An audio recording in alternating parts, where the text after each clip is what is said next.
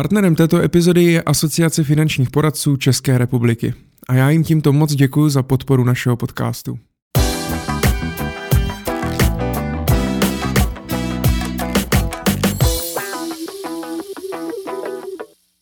Vítejte u 15. epizody podcastu Myšlení finančníků. Moje jméno je Michal Doubek a jsem moc rád, že mohu po delší době přivítat u nás ve studiu další úspěšnou ženu, a to Nelu Kubasovou, investorku a majitelku společnosti Realitní Shaker. Neli, vítám tě tady. Děkuji za pozvání. Ahoj.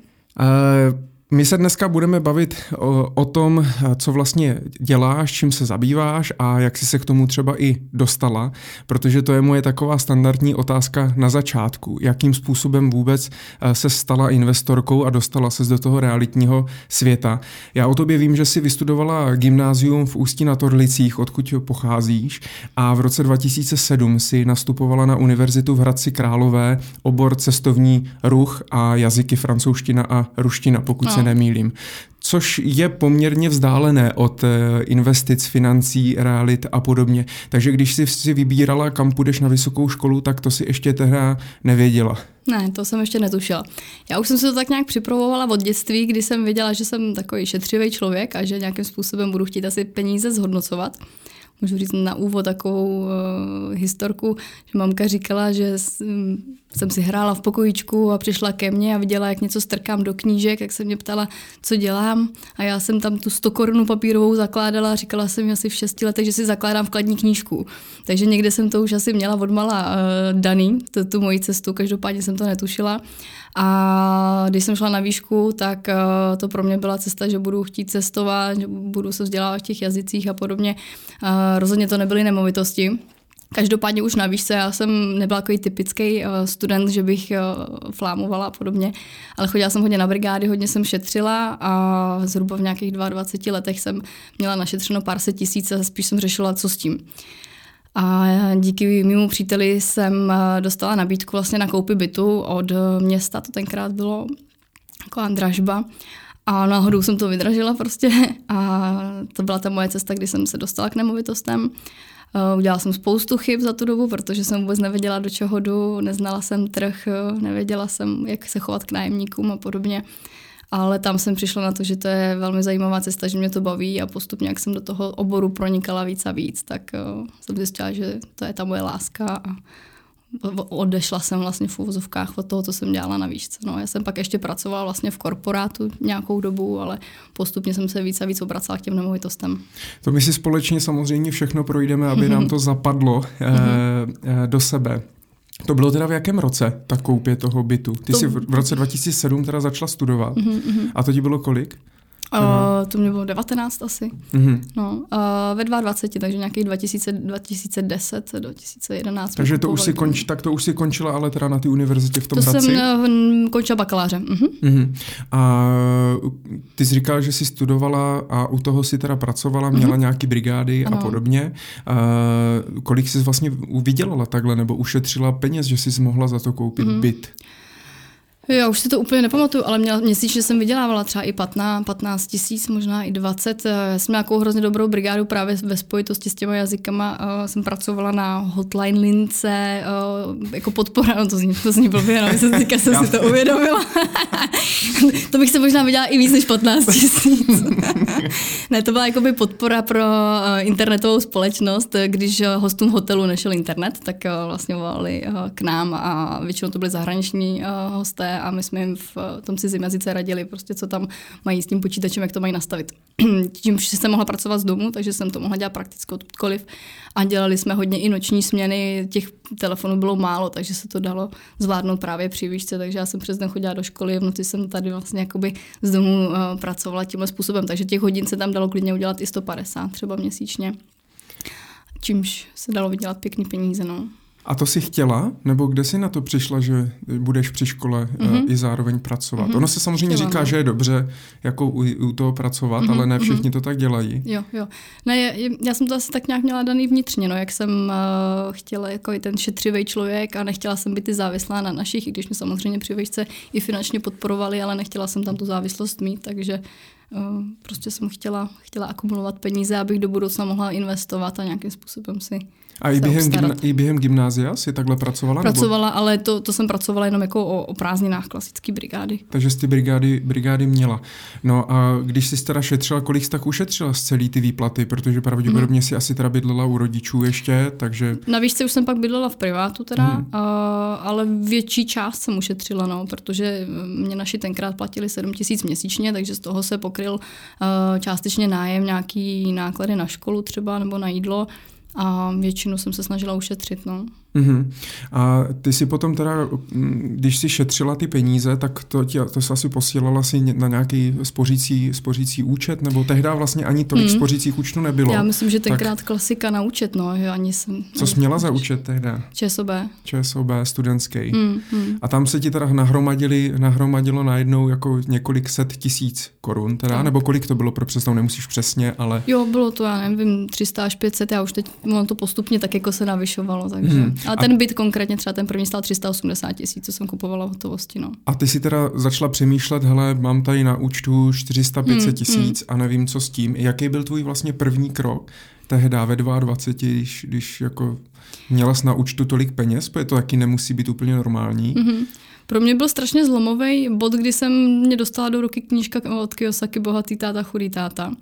Ale upřímně si nespomínám, jako kdy to vlastně přesně bylo, jestli, jestli to bylo před tou koupí nebo po koupi, ale to mě jako velmi, velmi změnilo pohled na svět, takže tam pak jsem pochopila, že s těma penězmi je potřeba pracovat a že, že rozhodně si nebudu kupovat vlastní bydlení, protože byla samozřejmě i varianta koupit vlastní bydlení a, a ne, ne investiční byt a podobně. Takže. A co tě tam inspirovalo? Máš nějakou někdo třeba, kdo to nečetl a nezná mm-hmm, vůbec mm-hmm. Kiyosakiho, tak co tě tam nejvíc inspirovalo v té knize? Rozhodně doporučuji přečíst. Mě to změnilo strašně způsob myšlení, že vlastně koukat, koukat na ty peníze jako způsob, jak si zaobstarat eh, hezký život a nemyslím jenom na stáří, ale vlastně díky investování člověk dokáže eh, být nezávislý poměrně, poměrně jakoby rychle na to, aby neříkám mi to úplně desetitisíce, ale i deset tisíc nějakým způsobem měsíčně z pasivního příjmu v ozovkách a to slovo pasivní nemám moc ráda, a už ti dokáže zaobstarat takový klid na duši, dá, dá se říct. Jo. Takže tam, tam mě to hodně změnilo pohled i na to aktivum, pasivum, vlastní dům, vlastně, který mě bere peníze z peněženky, není úplně dobrá investice, protože na nově všichni říkají, investujte do nemovitostí, kupte si vlastní byt, dům což není úplně ta cesta. Tak je to takový, tady eh, řekl bych, možná použil slovo normální, hmm. Eh, mít to vlastní bydlení. Hmm. A, eh, a já se možná zeptám, napadá mě, rodiče podnikají nebo podnikali nebo jsou zaměstnaní? Ne, ne, ne, oba jsou zaměstnanci Uh, mamka dlouhá léta, kdykoliv jsem si koupila další byt, tak když to jako přeženu, tak se mnou nemluvila, protože mám další hypotéku. Takže ta podpora z rodiny tímhle směrem uh, nebyla úplně taková. Taťka třeba pronajímal potom časem chalupu, takže tam nějakým způsobem viděla, jak to funguje. Uh, ale nějaký podnikání nemá, nemáme v krvi. A zároveň i já jsem si ještě jako při výšce si pamatuju, že jsem si nedokázala představit, že bych eh, byla na, na, na volné noze a nebyla zaměstnanec. Můj sen od mala bylo uh, vystudovat výšku, takový ten ta klasika, vystudovat výšku, najít si super práci v korporátu a v vozovkách pracovat za tou skleněnou uh, stěnou, mít ten kufírek a chodit se na podpadkách a být ta manažerka. Což když se mě pak právě podařilo v tom proktoru, tak jsem najednou zjistila, že to není vůbec to, kam jsem, kde jsem spokojená. Takže. A zajímavý, že tě tak změní vlastně jedna, jedna knížka. Byl mm-hmm. to mhm. opravdu, jako mm-hmm. jsi to přečetla mm-hmm. a teď ti to jako najednou jako zaklapla tu poslední stránku a teď ti to jako docvaklo všechno, nebo ještě mm-hmm. to třeba chvíli trvalo? Určitě tak to nebylo o tom, že bych dočetla Kiyosakiho a řekla si, ty jdu investovat do nemovitostí a teď, teď to jako přijde a dávám výpověď. To rozhodně ne, ale uh, člověk začne přemýšlet úplně jinak nad těma financema. To mě hodně pomohlo. No. Mm-hmm. Ty si potom vlastně, jak jsi z, z, ukončila to studium na univerzitě v Hradci Králové, mm-hmm, tak mm-hmm. si pokračovala dál, protože tam si udělala bakaláře. Ano. A pak si vybrala teda Univerzitu Palackého v Olomouci a k tomu ještě vlastně k ruskému jazyku, ve kterém jsem si pokračovala, mm-hmm. tak si přidala ekonomii. Tak ano. to byl teda asi nějaký ten impuls, jako naučit se něco i o té ekonomii a financích, nebo to tam mají nějak jako spojený dohromady? Uh, taky, ale ono to byla tak trošku náhoda, protože jsem chtěla pokračovat dál v ruštině a ono těch oborů tenkrát, teď už je to taky, ta ruština je docela oblíbený jazyk v tuhle chvíli, ale tenkrát toho moc nebylo, takže částečně to bylo i jeden z mála oborů, kam jsem mohla pokračovat v rámci ruštiny. A byla to propojený, byla to jako ekonomie, mám vlastně i státnice z ekonomie v rámci toho oboru, ale celkově ta ruština byla zaměřená na tu hospodářskou praxi. Mm-hmm. A pomohla ti ta ekonomie na té vysoké škole něčemu něco pochopit? A nebo mm-hmm. přečtení bohatého a chudého táty? Jo, ušetří vám pět let a přečtěte si Kiyosakiho a nemusíte chodit na ekonomku. Takže nic uh, moc? Nebo? Já, nech, jako já, ne, já nechci říct, že by mě škola k ničemu nepomohla. Jo. Celkově chodit asi na výšku je pro nějaký mindset asi fajn. Teďka zpětně zase vidím, že jsem si nevážila toho, jaký jsem měla přístup ke vzdělání zadarmo v rámci třeba těch jazyků. Rozhodně na ty jazyky to může být zajímavá věc, i když jako v dnešní době, když člověk vycestuje, tak se toho asi naučí rychlejce a taky kvalitnějc. Uh, ale za mě, kdybych teď věděla, co vím a věděla jsem, že ty nemovitosti jsou ta moje cesta, tak uh, jsem si mohla ušetřit pět let života v ozovkách a, a kdybych tenkrát už někdy v 19 víc investovala, spíš tak na tom budu líp teďka, než to, že jsem strávila pět let na, na vysoké škole. Ale zase díky tomu jsem mohla cestovat, jezdila jsem na všechny možné Erasmy a různé podpory od ministerstva školství, co, díky čemu jsme mohli vyjíždět do zahraničí, takže zase jsem to využila na maximum z druhé stránky. To je jeden z důvodů, proč já dělám i tyhle rozhovory, protože nás můžou poslouchat vlastně mladí lidé, kteří mm-hmm. třeba studují a můžou se třeba nechat tímhle inspirovat, mm-hmm. ale některými těmi věcmi v životě prostě musíme projít mm-hmm. na mhm. vlastní kůži a, a nějakou třeba tu chybu nebo to prodloužení mm-hmm. něčeho uh, si musíme prostě zažít, aby jsme se z toho, uh, z toho poučili. A ono strašně záleží i jako co chceš v životě dělat. Jo? A tím, že jsem směřovala k tomu být zaměstnanec, myslela jsem si, že to je ta moje cesta, tak pak rozhodně jako bez vysoké školy asi uh, by se žilo těžko. Nikdy bych nedostala tu práci v korporátu, třeba kdybych neměla tu výšku. Ale pokud člověk chce být na volné noze, tak tam, a i dneska už i ty firmy už tolik nekoukají na nějaký tituly, ale spíš na to, co člověk umí. A ty jsi no. inženýr teda, nebo inženýrka? Jo, magistra. magistra. Magistra. Ale někde si to nepíšeš, myslím, ne? No, Takže... já to nemám moc ráda, protože právě to je to, jako, že to, že má někdo titul a těch má třeba deset, tak neznamená, že je chytřejší, šikovnější nebo něco. Takže... Já vždycky říkám, že ta vysoká škola je spíš o tom vzdělávání jako takovém a o to dozvědět se nějaké informace nový hmm. a potom třeba se to někde jakoby dál doučovat hmm. na nějakých kurzech, seminářech a tak dále hmm. a v podstatě o té komunitě a i těch lidí, který tam, který tam eh, potkáš. Jo. Pro, takže...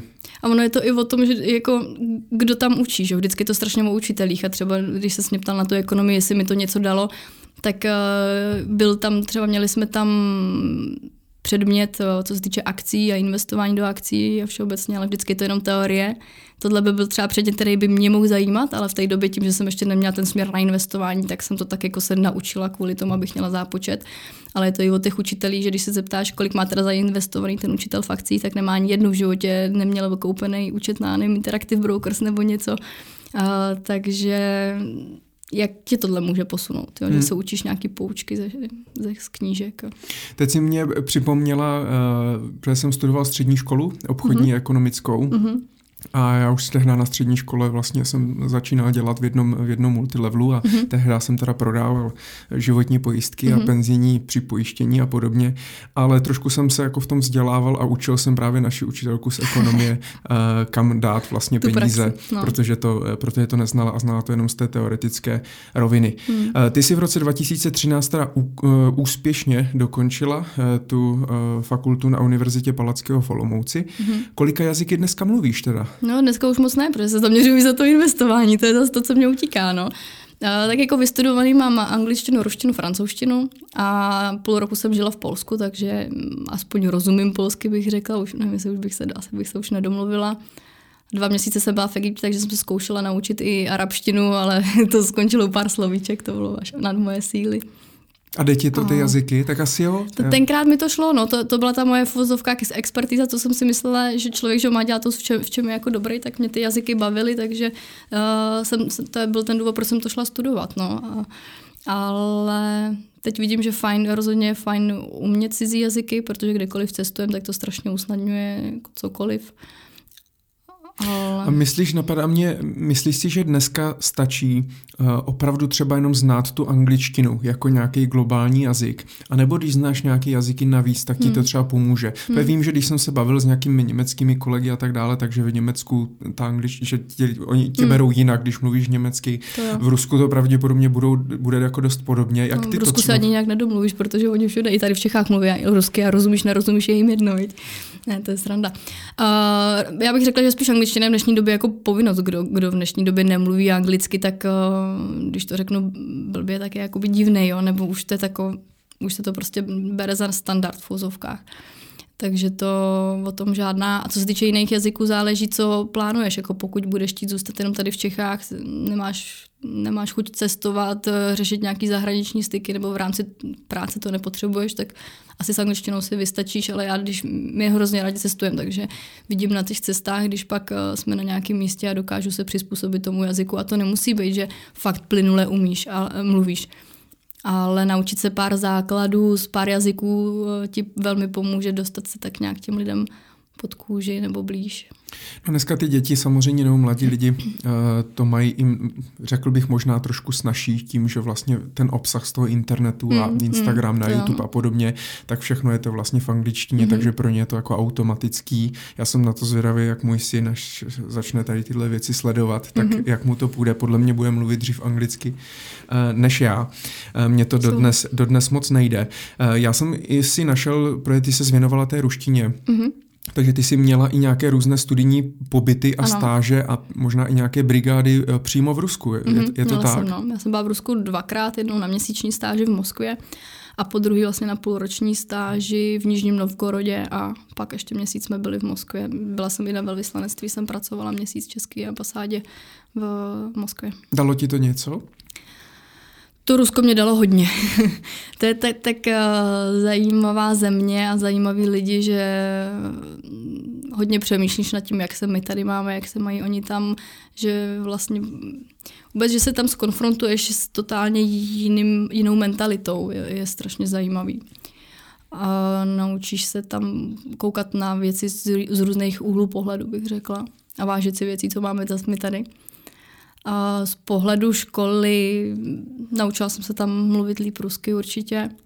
A co se týče toho velvyslanectví třeba, tak uh, to bylo hodně zajímavé. Mě to osobně dalo to, že bych nechtěla pracovat v téhle sféře, jakoby, nebo být zaměstnaná ve státním nějakém aparátu. A proč? Oni i tam mi, mi to vlastně nedoporučovali, když jsem pak po, po, po stáži jako by tohle řešila. Uh, jednak paradoxně jako platy třeba tam nejsou až tak zajímavý. Neříkám, když pak vyjedeš takhle jako expat, ale v rámci toho, že bys tady v Čechách pracoval, tak to nebylo až tak zajímavý. A hlavně uh, tam se strašně nudíš. Tam opravdu v rámci pracovní doby, když bych to vzala, že bych byla na volné noze, podnikatel, který se má sám uživit, tak tu práci tam zvládnu udělat za dvě, tři hodinky, co oni tam dělají 8, 8 pracovních hodin, ale tak já nechci paušalizovat a samozřejmě to beru, co jsem viděla já z pohledu svého jako brigádníka tam, jo nebo stážisty, takže těžko říct, co oni tam pak ve finále dělají, ale tak když tak jako vzdáleně pozoruješ, tak mi to tak přišlo. Ale zase to zajímavé, dostaneš se k zajímavým lidem. A... a pomohly ti třeba ty kontakty z toho Ruska do, do, do posadním životě k něčemu? Přemýšlím. Tak já jsem pak, pak šla prostě úplně jinou, jinou cestou. Jo? Kdybych samozřejmě zůstala u, u, té, u toho jazyka a u nějaké hospodářské praxe, tak rozhodně, rozhodně by mi to pomohlo už v nějakém náběru nových mm, prací, pozic a podobně, ale Takže teď já jsem fakt šla nejezdíš na dovolenou? Uh, no, já jsem spíš taky ten sluníčkový typ a, a, i ženský, takže nebyli jsme tam, ale klidně bych tam jela znovu, bylo to strašně zajímavé. Mm-hmm. No a ty si teda ještě před uh, ukončením vlastně studia uh, v té, v té Olomouci, tak jak už si několikrát zmiňovala, začala si pracovat pro jednu velkou globální společnost a mm-hmm. to mhm. Procter Gamble, mm-hmm. uh, což je vlastně uh, jedna z největších firm vlastně vyrábějící drogistický, drogistický mm-hmm. zboží, uh, třeba třeba dětský pleny, Pampers a, a, a tak dále. E, tam si začala někdy, někdy v polovině roku 2012, takže to bylo ještě při škole? Jo, já jsem začínala vlastně v Bratislavě, protože mm, jak jsem studovala v Olomouci, tak pak jsem uh, poslední půl roku byla na stáži, to se mě každý směje, že jsem jela na stáž do Bratislavy nebo A ty na jsi tak hodně na ten, na ten východ no jo, vypadá to tak, viď? No jako stu- studijně jo, no, studijně jo. A, takže jsem byla na Slovensku a v rámci, v rámci toho jsem vlastně tam požádala o, o stáž v Proktru, což mě vyšlo, takže jsem tam půl roku pracovala. Pak jsem si dodělala, nebo přitom jsem si vlastně dodělávala uh, vejšku a zůstala jsem tam pracovat potom na, na full time. A jakže ses tam dostala? Teda Stáž vlastně, jako stá, A to jsi někde stáž. našla, nebo? Mhm, to Já Přemýšlím, jsem nikdy neměl teď- žádnou stáž, tak možná se ptám blbě, ale- Já přemýšlím, jestli teď jsem to našla jako vyloženě na webovkách jejich, protože jako student jsem prostě hledala tím, že jsem chtěla být zaměstnaná v nějaké podobné firmě, to byl ten můj cíl, že po výšce jakoby se zaměstnat, tak uh, jsem asi sledovala přímo jejich, uh, jejich stránky. Já už si nepamatuju, kde jsem tyhle ty práce jako hledala. Ale Mhm. A co jsi tam teda začala, začala dělat? Mělo to něco společného s tím cestovním ruchem? A, a... Uh, ne, ne, ne, to spíš bylo jakoby ekonomie, uh, já jsem byla v obchodním oddělení, takže jakoby tenhle, tenhle a co směr. jsi měla na starosti, pamatuješ si to? Tyjo, to, úplně nespomínám na tyhle ty doby, tak to budu- budu muset zapátrat. Uh, když jsem nastupovala, tak uh, přemýšlím, tak jsme řešili uh, obchodní týmy vlastně, co se týče uh, merchandisingu, mm-hmm. uh, že lidi na, na, na obchodech vlastně jak vystavují zboží, jak ho doplňují a tak, tak my jsme měli na starosti ten tým těch obchodáků na, na místech, koordinovat to, aby to bylo hlídat, nebo hlídat zní, zní jako blbě, ale tak koordinovat ten, ten tým a aby všechno bylo vystavené tak, jak mělo, vymýšlet různé promo akce Mhm. a obchodní čina. A potom si teda dostudovala tu školu a uh, pak si pak uh, pracovala kde? V Praze? Ne, já jsem Nebo dostudovala kam? tu školu a pokračovala jsem dál v Proktru. Ta stáž mi vlastně přešla do klasického pracovního poměru. A to zůstala z A Bratislavy? zůstala nebo? jsem v Bratislavě, no. Pak jsem ještě asi rok nebo tak nějak uh, žila v Bratislavě, pracovala tam a pak jsem se nechala převelit na pražskou pobočku a pak jsem pracovala v Praze v Proktru. Mhm, takže doma je v Praze a tam si i bydlela, nebo si dojížděla z Ústí? Bydlela jsem a, a pak ke konci uh, jsem asi půl roku dojížděla a jeden den jsem měla home office. Mhm. A ty si tam pak dělala vlastně key account manažerku, takže eh, co vlastně dělá key account manažerka v tak, v tak velký jakoby firmě? Oni ještě získávají nějaké nové zákazníky? Ne, ne, ne, nebo... to máš pak na starosti konkrétního jednoho dodavatele, nebo respektive dodavatele ne, ale eh, jeden obchod, takže já jsem měla třeba Alberty na starosti Mhm. a řešíš s nákupčím to, jaký konkrétní produkty my tam budeme mít u nich zalistovaný, jak se budou uh, vystavovat, jaký budou ceny, marže, Je to zajímavá práce. v tu dobu mě to hodně bavilo, protože to pro mě bylo naprosto jako nový a, a ty lidi, co tam pracují, tak jsou fakt jako třídy ve svém, ve svém oboru, takže to se mně hodně líbilo a hlavně pro které je skvělý na vzdělávání, takže celkově nás tam jako hodně, hodně posouvali. On je známý tím, že bere hlavně nováčky, ty si jako vypiplává a, a buduje tu firmu vlastně jako od spoda nahoru. A pak mu Takže- všichni. Že co? A pak všichni odejdou. Uh, ale- no, tak to záleží, jak se tam budou, budou hejčkat, no. Uh, takže dostat se vlastně z Proktru jakoby zvenčí, do, do, dostat se do Proktru zvenčí je složitější, třeba když bys byl manažer, já nevím, s, s 15 letou zkušeností, nebo aspoň mm-hmm. tenkrát to tam bylo tak. Mm-hmm. Uh, takže bylo zajímavé, že fakt do toho vzdělávání dávali spoustu peněz a snažili se nás, jak, nás jako v tomhle směru vzdělat. Uh, co se týče té práce jako takové, tak to určitě hodně zajímavý bylo, hlavně z pohledu vyjednávání. Co jsem, tohle je třeba jedna z věcí, co jsem určitě využila potom i v nemovitostech. A že den denně tam seš proti tomu, nebo ne seš proti tomu, ale ten nákupčí eh, se tam spolu každý den konfrontujete, a hledáte tu společnou cestu a neustále vyjednáváš. Prošli jsme i pár tréninkama, co se týče vyjednávání, mm-hmm. takže... A to bylo na té práci třeba nejtěžší, teda? To, to, to, to neustále nějaké handrkování a vyjednávání, ať už o, o ceně nebo o, o těch je to, podmínkách. je a to gro práce, tak bych asi úplně neřekla nejtěžší. To, to bylo třeba to, co mě na tom naopak jako bavilo.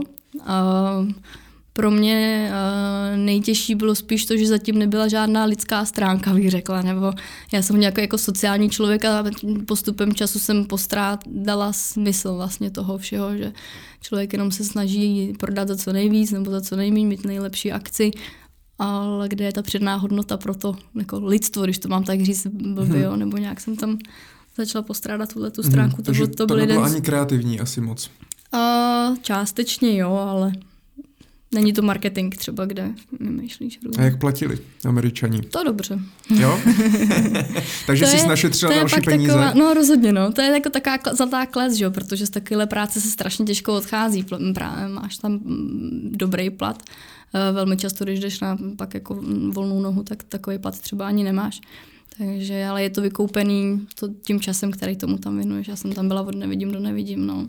No a je Procter Gamble, tím, že jsou to američani, tak je to jako svobodnější firma, nebo má, měla jsi tam jako možnosti nastavit si třeba eh, pružně pracovní dobu mm-hmm. a podobně, případně dneska samozřejmě ve firmách typu Google, Microsoft mm-hmm. a tak dále, tak tam mají normálně nějaký odpočinkový zóny, mm-hmm. že jo, a Určitě. fotbalky, biliard a tak dále, tak to už tehdy tam bylo. Jo, ten zaměstnavatel je jako skvělý. Uh, co se týče pracovní doby, tak uh, pro mě už to je fakt jako dlouho. Já úplně nespomínám na, na tak, takhle zpětně ve svém životě často, ale uh, myslím, že jsme měli daný, já nevím, jestli od deseti do dvou, že jsme tam museli být a zbytek už bylo na nás, plus minus.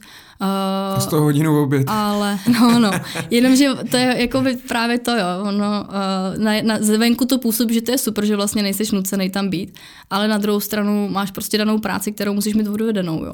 A pokud budeš šikovný a zvládneš ji za dvě hodiny, super, tak si zvládnu za dvě hodiny, ale většinou to je naopak, že místo osmi to děláš deset, nebo aspoň já jsem to tak měla, protože já jsem hrozný detailista, takže mě, mě jako spoustu věcí z tohohle pohledu pak trvá. Takže jsem tam trávila jako poměrně dost, dost času. No. Ale jako z pohledu zaměstnance eh, všeobecně jako korporáty jsou, jsou parádní na tohle to různé benefity. Měla jsem auto a, a podobně. A přesně jak říkáš, měli jsme tam místnost takovou odpočinkovou, kde, kde byl fotbálek, PlayStation a takový, no ale nejdeš si to zahrát v pracovní době, protože prostě máš práci, že. Mm. A jaký máš názor na, na tady tenhle typ vlastně eh, pracovní doby nebo ten mm-hmm. styl té práce, že opravdu berou, hele, tady máš nějaký úkol, ten musíš udělat mm-hmm. a je nám v podstatě jedno, kdy, za jakou dobu a tak dále, mm-hmm. jenom ho prostě potřebuješ jako úspěšně mm-hmm. dodělat. Myslíš, že to je, eh, že to je dobře, že lidi nemají opravdu jako pevně stanovený, hele, teďka musíš tady být prostě v práci a teď se tomu budeš věnovat? Mm. Já si myslím, že jo, no. Nehledě na to, že si myslím, že je zajímavý lidi peněžně motivovat spíš právě od nějakého výkonu a ne od prosezaných hodin. Jo, a často jsou lidi, každý člověk je jiný. Já třeba, když jsem pak odešla na volnou nohu, tak eh, mě strašně vyhovovalo pracovat v noci. Takže já jsem přes den fungovala nějak jinak a pracovala jsem v noci, jo, což běžně v práci ti to jako neumožnějí, pokud nemají tu pružnou pracovní dobu. A můžeš být mnohem efektivnější v nějakou jinou dobu než, než eh, za kamarád. Takže Ale ty máš teď malou holčičku, tak teď už to neděláš, ne? Nebo to teď právě pracuješ? naopak. Protože přes den konečně přesně, můžeš pracovat. No, no, přes den se věnuju jí, nebo pokud ti čas dovolí a práce a v noci makám. Ehm, já tím, že si sem zvu lidi eh, z finančního sektoru a mm. ty jsi tady z řad vlastně investorů, eh, tak jenom se zeptám, Procter Gamble dávali akcie zaměstnanecký? Dávali, nebo? po určité době dávali. Mhm. Ale to ty jsi asi nestihla. No, nestihla. Teď už nevím, mě to uteklo jako o chvíli, no, ale to nebyl úplně ten důvod, proč bych tam chtěla zůstat. Takže. ale jako benefit, benefit určitě dobrý. Mm-hmm. Vrátíme se teďka trošičku teda oklikou zpátky k tomu prvnímu bytu, který mm-hmm. jsi skupovala ve 22 letech, teda v té dražbě. Eh, můžeš nám zkusit popsat, eh, jestli si pamatuješ ten proces vůbec, jak ty ses do té dražby eh, dostala, nebo jak se to k tobě jakoby dostalo, podle čeho se mm-hmm. rozhodovalo a rozhodovala a jak to nakonec dopadlo? Mm-hmm. Uh, sledovali jsme, nebo přítel tenkrát s tím přišel, takže on si všimnul, že je ta dražba vypsaná, většinou to bývá na úředních deskách toho daného města. Pak už se jenom jdeš podívat na prohlídku případně. Uh, přihlá... A to bylo v Ústí? Jo, jo, to bylo mm-hmm. u nás, no, no, no. Přihlásíš se, splníš ty podmínky, což většinou je jenom, že tam musíš podat nějakou konkrétní cenovou nabídku a pak je otevírání obálek. No. V některých městech to bývá veřejně, což je samozřejmě lepší, protože je to neveřejně, tak eh, do toho člověk úplně nevidí. No. Mm-hmm. A, a vyhrála jsi teda náhodou, nebo ty s tím se jako počítala, dala jsi takovou cenu, abys to vyhrála? Nebo? Uh, já tomu říkám náhodou z toho důvodu, že jsem neznala vůbec trh, takže jsem nevěděla, jak se ty ceny pohybují. Takže jediné, co já jsem udělala, je, že jsem se podívala na Estrality, jak se tam plus minus byty pohybují. Věděla jsem, že to je dražba, takže to chci vydražit jako za zajím, mnohem zajímavější cenu. Takže jsem si to ponížila třeba, já nevím, tenkrát o 20%, dejme tomu. A, a měla jsem daný teda, že byty se pohybují někdy kolem 300 a něco. A už tu konkrétní částku těch 8, já jsem to vydražila tenkrát za 381 801 mm-hmm. korun Takže těch 81, 801 uh, jsem udělala tím způsobem, že jsem si napsala lístečky od jedné do, do, nebo do desíti, do devíti a nulu a losovala jsem.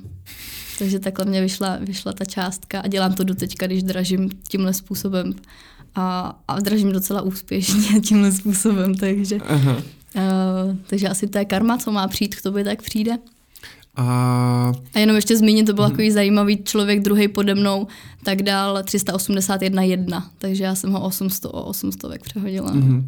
A byl ten, přemýšlím, toto byl jakoby, protože tohle byl tvůj první byt mm-hmm. a byl to jakoby ten impuls, ty jsi říkala, že nevíš, jestli eh, toho Kiyosakiho si četla před nebo mm-hmm. po, uh, tak byl to ten, ten kdybys, ne takhle, kdybys nevyhrála mm. uh, tu dražbu, mm tak myslíš, že bys byla dneska tam, kde seš? Uh, zkusila bych asi jako no. jin, jin, jiný byt, no, protože jsem ty peníze měla a chtěla jsem je dát do těch nemovitostí po té dražbě. Už jsem jako věděla, že uh, nevěděla jsem, že budu kupovat další a další byty, ale ty konkrétní peníze, které jsem měla, tak jsem chtěla dát do nemovitosti. Takže bych asi zkusila najít něco jiného, ale ono třeba, kdybych koupila něco jiného, tak uh, se taky mohlo stát, že bych koupila blbě Jo, anebo i u tohohle bytu, kdybych eh, koupila blbě a spádala bych se, tak bych třeba řekla, že nemovitosti už nikdy.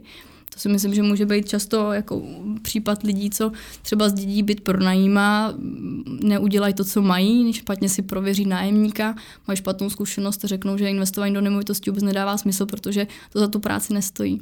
Takže já jsem měla asi i štěstí, že udělala jsem spoustu chyb, ale žádná chyba nebyla taková fatální, která by mě od toho jako odradila a díky tomu jsem přišla na to že to je zajímavý. Vysvětlíš mi trošku, jak fungují ty dražby jako takový, protože já vůbec vlastně nevím, jak ten byt se třeba do té dražby dostane a to mm-hmm. jako draží město, nebo to draží mm-hmm. nějaká soukromá společnost a je to po někom, kdo dlužil nájem mm-hmm. a mhm, tak mu to mhm. sebrali, nebo kde se vlastně berou ty byty v těch co dražbách? Se, co se týče měst, tak to jako říkám dražba, ale neznamená, že ta nemovitost je právě jako zadlužená, to je jenom způsob vlastně prodeje, eh, kdy se město zbavuje nebo prostě prodává svůj majetek od postupně odprodává, takže tam nejsou v vozovkách nějaký rizika, pokud ten, ne, ta, ta nemovitost není zadlužená. Takže, ty byty, takže ten byt, který ty si koupila, mm-hmm. tak teda vlastnilo město, mm-hmm. protože samozřejmě město by primárně nemělo se starat o byty, ale mělo by dělat jiné věci, no, tak to no. rozprodává a dává to teda do dražby, no, no, no. které ty se můžeš jako zúčastnit. Tak, a pak to převedou jakoby do osobního vlastnictví. Tohle bylo družstevní vlastnictví, to zůstávalo v družstevním třeba, ale to už, to už je pak detail. No. Uh, většinou to bývá tak, že město má nějaký sociální sociální byty třeba, nebo byty, kde, kde měli nějaký nájemníky původně. Ten nájemník často pak odchází nebo umřel, dejme tomu, a to město pak prodává dál. Mm-hmm. Takže jsem to chtěl zeptat, jestli oni to nenabízí těm, co tam vlastně bydlí. Jo, můžou asi taky, no, ale většinou, co takhle máme vysledovaný, že se prodává v těch dražbách měst, tak uh, to je, že nájemník umře nebo odejde do, do pečovatelského domu třeba, tak s tím souvisí samozřejmě stav toho bytu jako takového, že to jsou ve, ve velmi špatném stavu. Mm-hmm. Kolik, takových bytů se, kolik takových bytů se vlastně prodává třeba po republice? Jako kolik města vlastní bytů?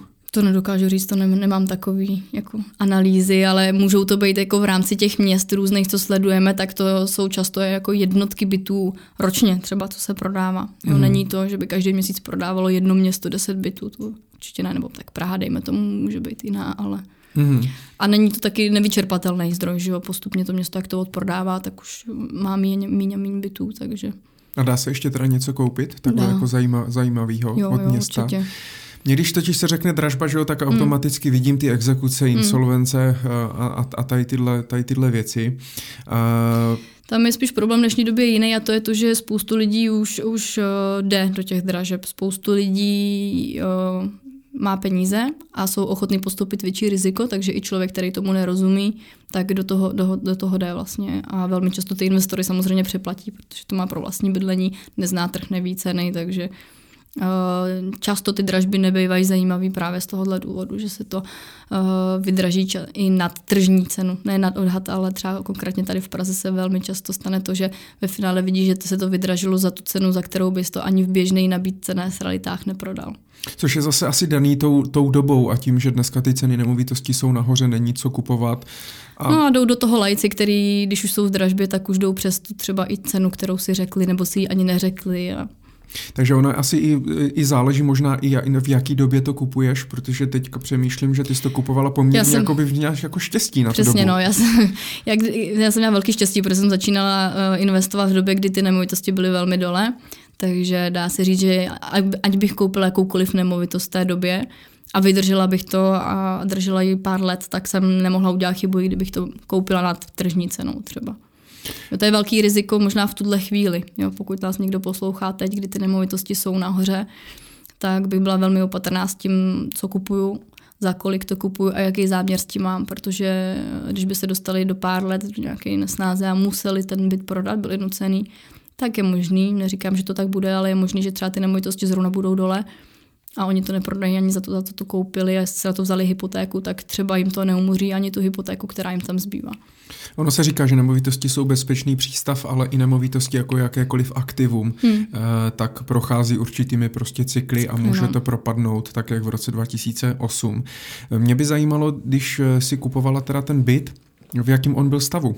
Hrozným. Eh, ne, nebyly tam štuky, byly tam jenom tapety, uh no jako v šíleném stavu. Makart, nebyl tam ani sporák, byl tam takový starý pletinkáč.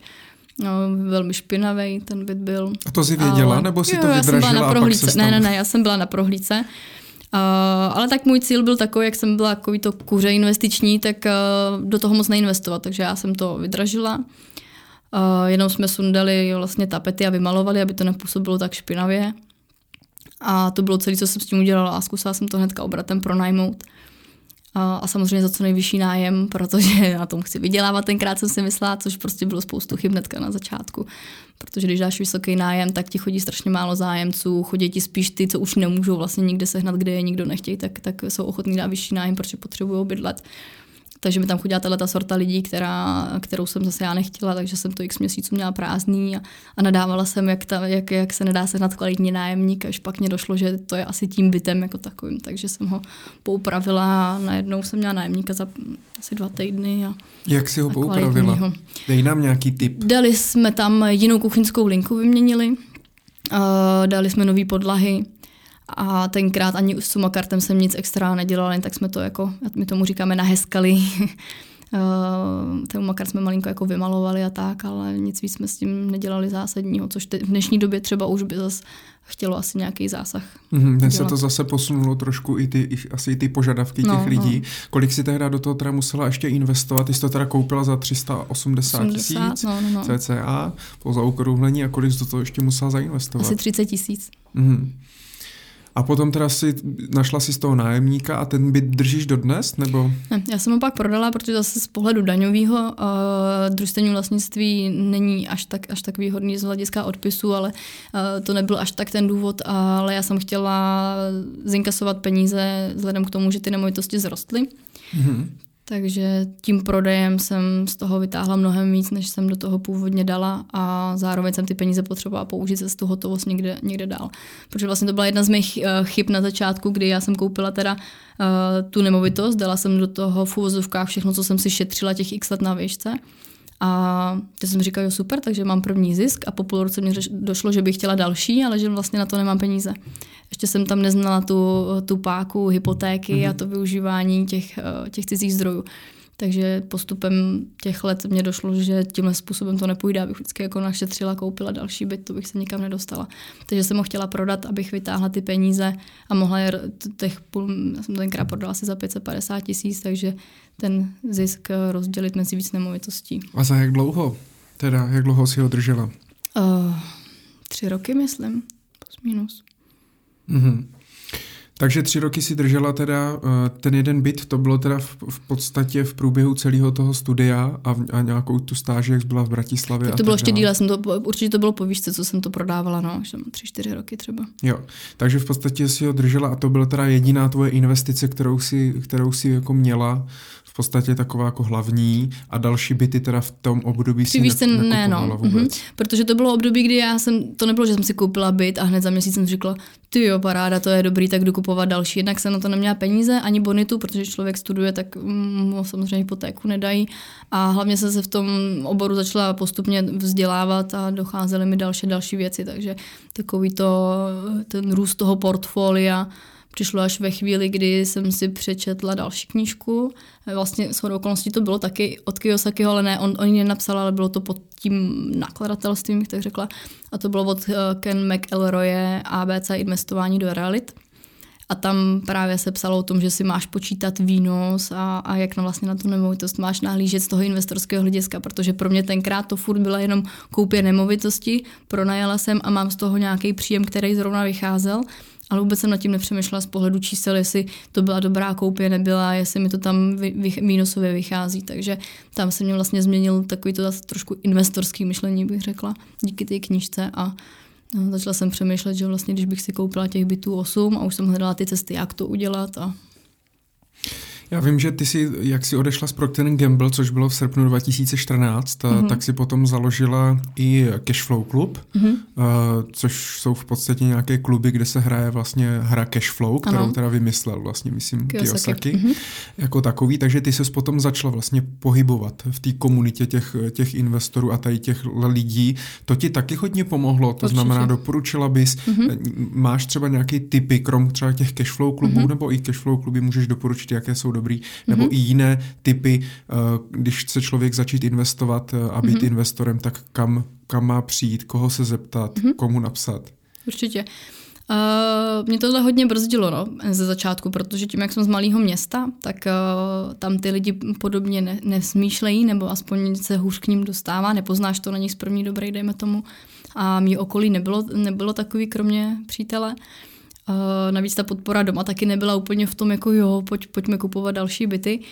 A my jsme tu, uh, tu hru, to cashflow, měli doma. My jsme si to koupili už tenkrát ještě v Hradci, když jsem studovala. Zahráli jsme si to a řekli jsme si, jo, dobrý, takový lepší monopoly, ale neviděli jsme právě tu sílu v tom, jak, jak, jak ty finance a všechno funguje. Takže to, až když jsme si přečetli ty další knížky, jak jsme pochopili to kouzlo té hry, protože tam se na tom fakt dá nádherně pochopit. A i třeba mamka, která neuznávala právě to, ze začátku to moje počínání, tak až po x letech, když si se mnou tu hru zahrála, tak vlastně pochopila no, to kouzlo těch pasivních příjmů v vozovkách a má třeba chatu, tak hnedka říkají, tak pojďme, tak budeme pronajímat. Takže ta hra je výborná na tohle, aby to ten člověk pochopil a dá se hrát už i s menšíma dětskama, jo, nebo třeba s nějakýma teenagerama, takže uh, mně se ta hra strašně líbila právě z toho pohledu, že jsme založili ty cashflow kuby, aby jsme se v rámci toho mého okruhu začali vzdělávat, trošku měnit to myšlení těch lidí. A, a zároveň jsem měla takovou touhu, aby se všichni měli dobře, protože já, když jsem to objevila v úzovkách, tohleto kouzlo toho investování, tak mi to přišlo úplně skvělý, protože konkrétně ty nemovitosti jsou, když, když víš jak, když se necháš poradit a, a eliminuješ ty rizika, tak jsou hrozně jednoduchý a každý může mít pár bytů, i kdyby třeba jenom jeden, ale může se mít prostě líp díky tomu, aniž by ho to stalo nějaký velký úsilí. Takže tuhle myšlenku pro mě to bylo tak průlomový, že jsem to strašně potřebovala jako šířit všude, aby jsme se všichni měli dobře. A, takže to byl důvod, proč jsme ty cashflow kluby zakládali. A dostali jsme se, to právě, dostali jsme se k tomu právě přesto, že jsme jezdili na různé konference, akce, akce Cashflow Summit třeba od Tomáše Zdražila, eh, co tenkrát eh, bylo ještě v Olomouci, tak to mě taky hodně pomohlo se dostat těm zajímavým lidem. A ten byl první 2014, myšlení. myslím zrovna, že? Jo, jo, jo. Já si myslím, že si nejsem jistá, jestli jsme byli na první nebo na druhém ročníku, ale myslím si, že jsme chytli zrovna, zrovna tu jedničku. No. Byli jste na prvním, tam jsme se seznámili, já jsem jo, tam měl, byl i, na prvním. já jsem jo, byl jo. na prvním vlastně i pozván jsem tam něco, něco přednášel. To byla výborná přednáška, to se mě moc líbilo o těch osobních financích, což nám taky vlastně jako pomohlo, že i, i díky té tvé přednášce potom uh, jsme začali hodně přemýšlet nad tím, že sice jsem šetřila, ale nějak uh, ne cíleně, neřešila jsem nějaký spořící účty, prostě jsem to měla na účtu. Ale vůbec to přemýšlela těma výdajem a jinak uh, díky tobě jsem pak si nainstalovala volit a začala jsem si to hodně jako sledovat a tak takže to mě hodně pomohlo.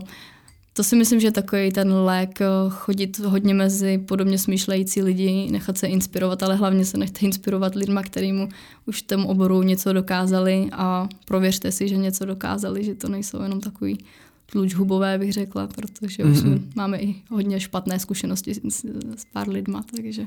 Já právě, že mě se občas nějaký člověk třeba na nějaké tady tyhle kluby zeptá, mm-hmm. a konkrétně třeba na cashflow kluby, protože oni i v Brně, odkud pocházím já, tak se hrajou. Mm-hmm Já měl ale vždycky pocit, že ve spoustě těch klubech jsou právě spíš tady tyhle mm. jako lidi, kteří jenom jako a pasivní příjmy a nepracovat mm. a bohatství a peníze a toto a mm. perpetuum mobile hledají jako tady tyhle, tady tyhle věci. Zkratky.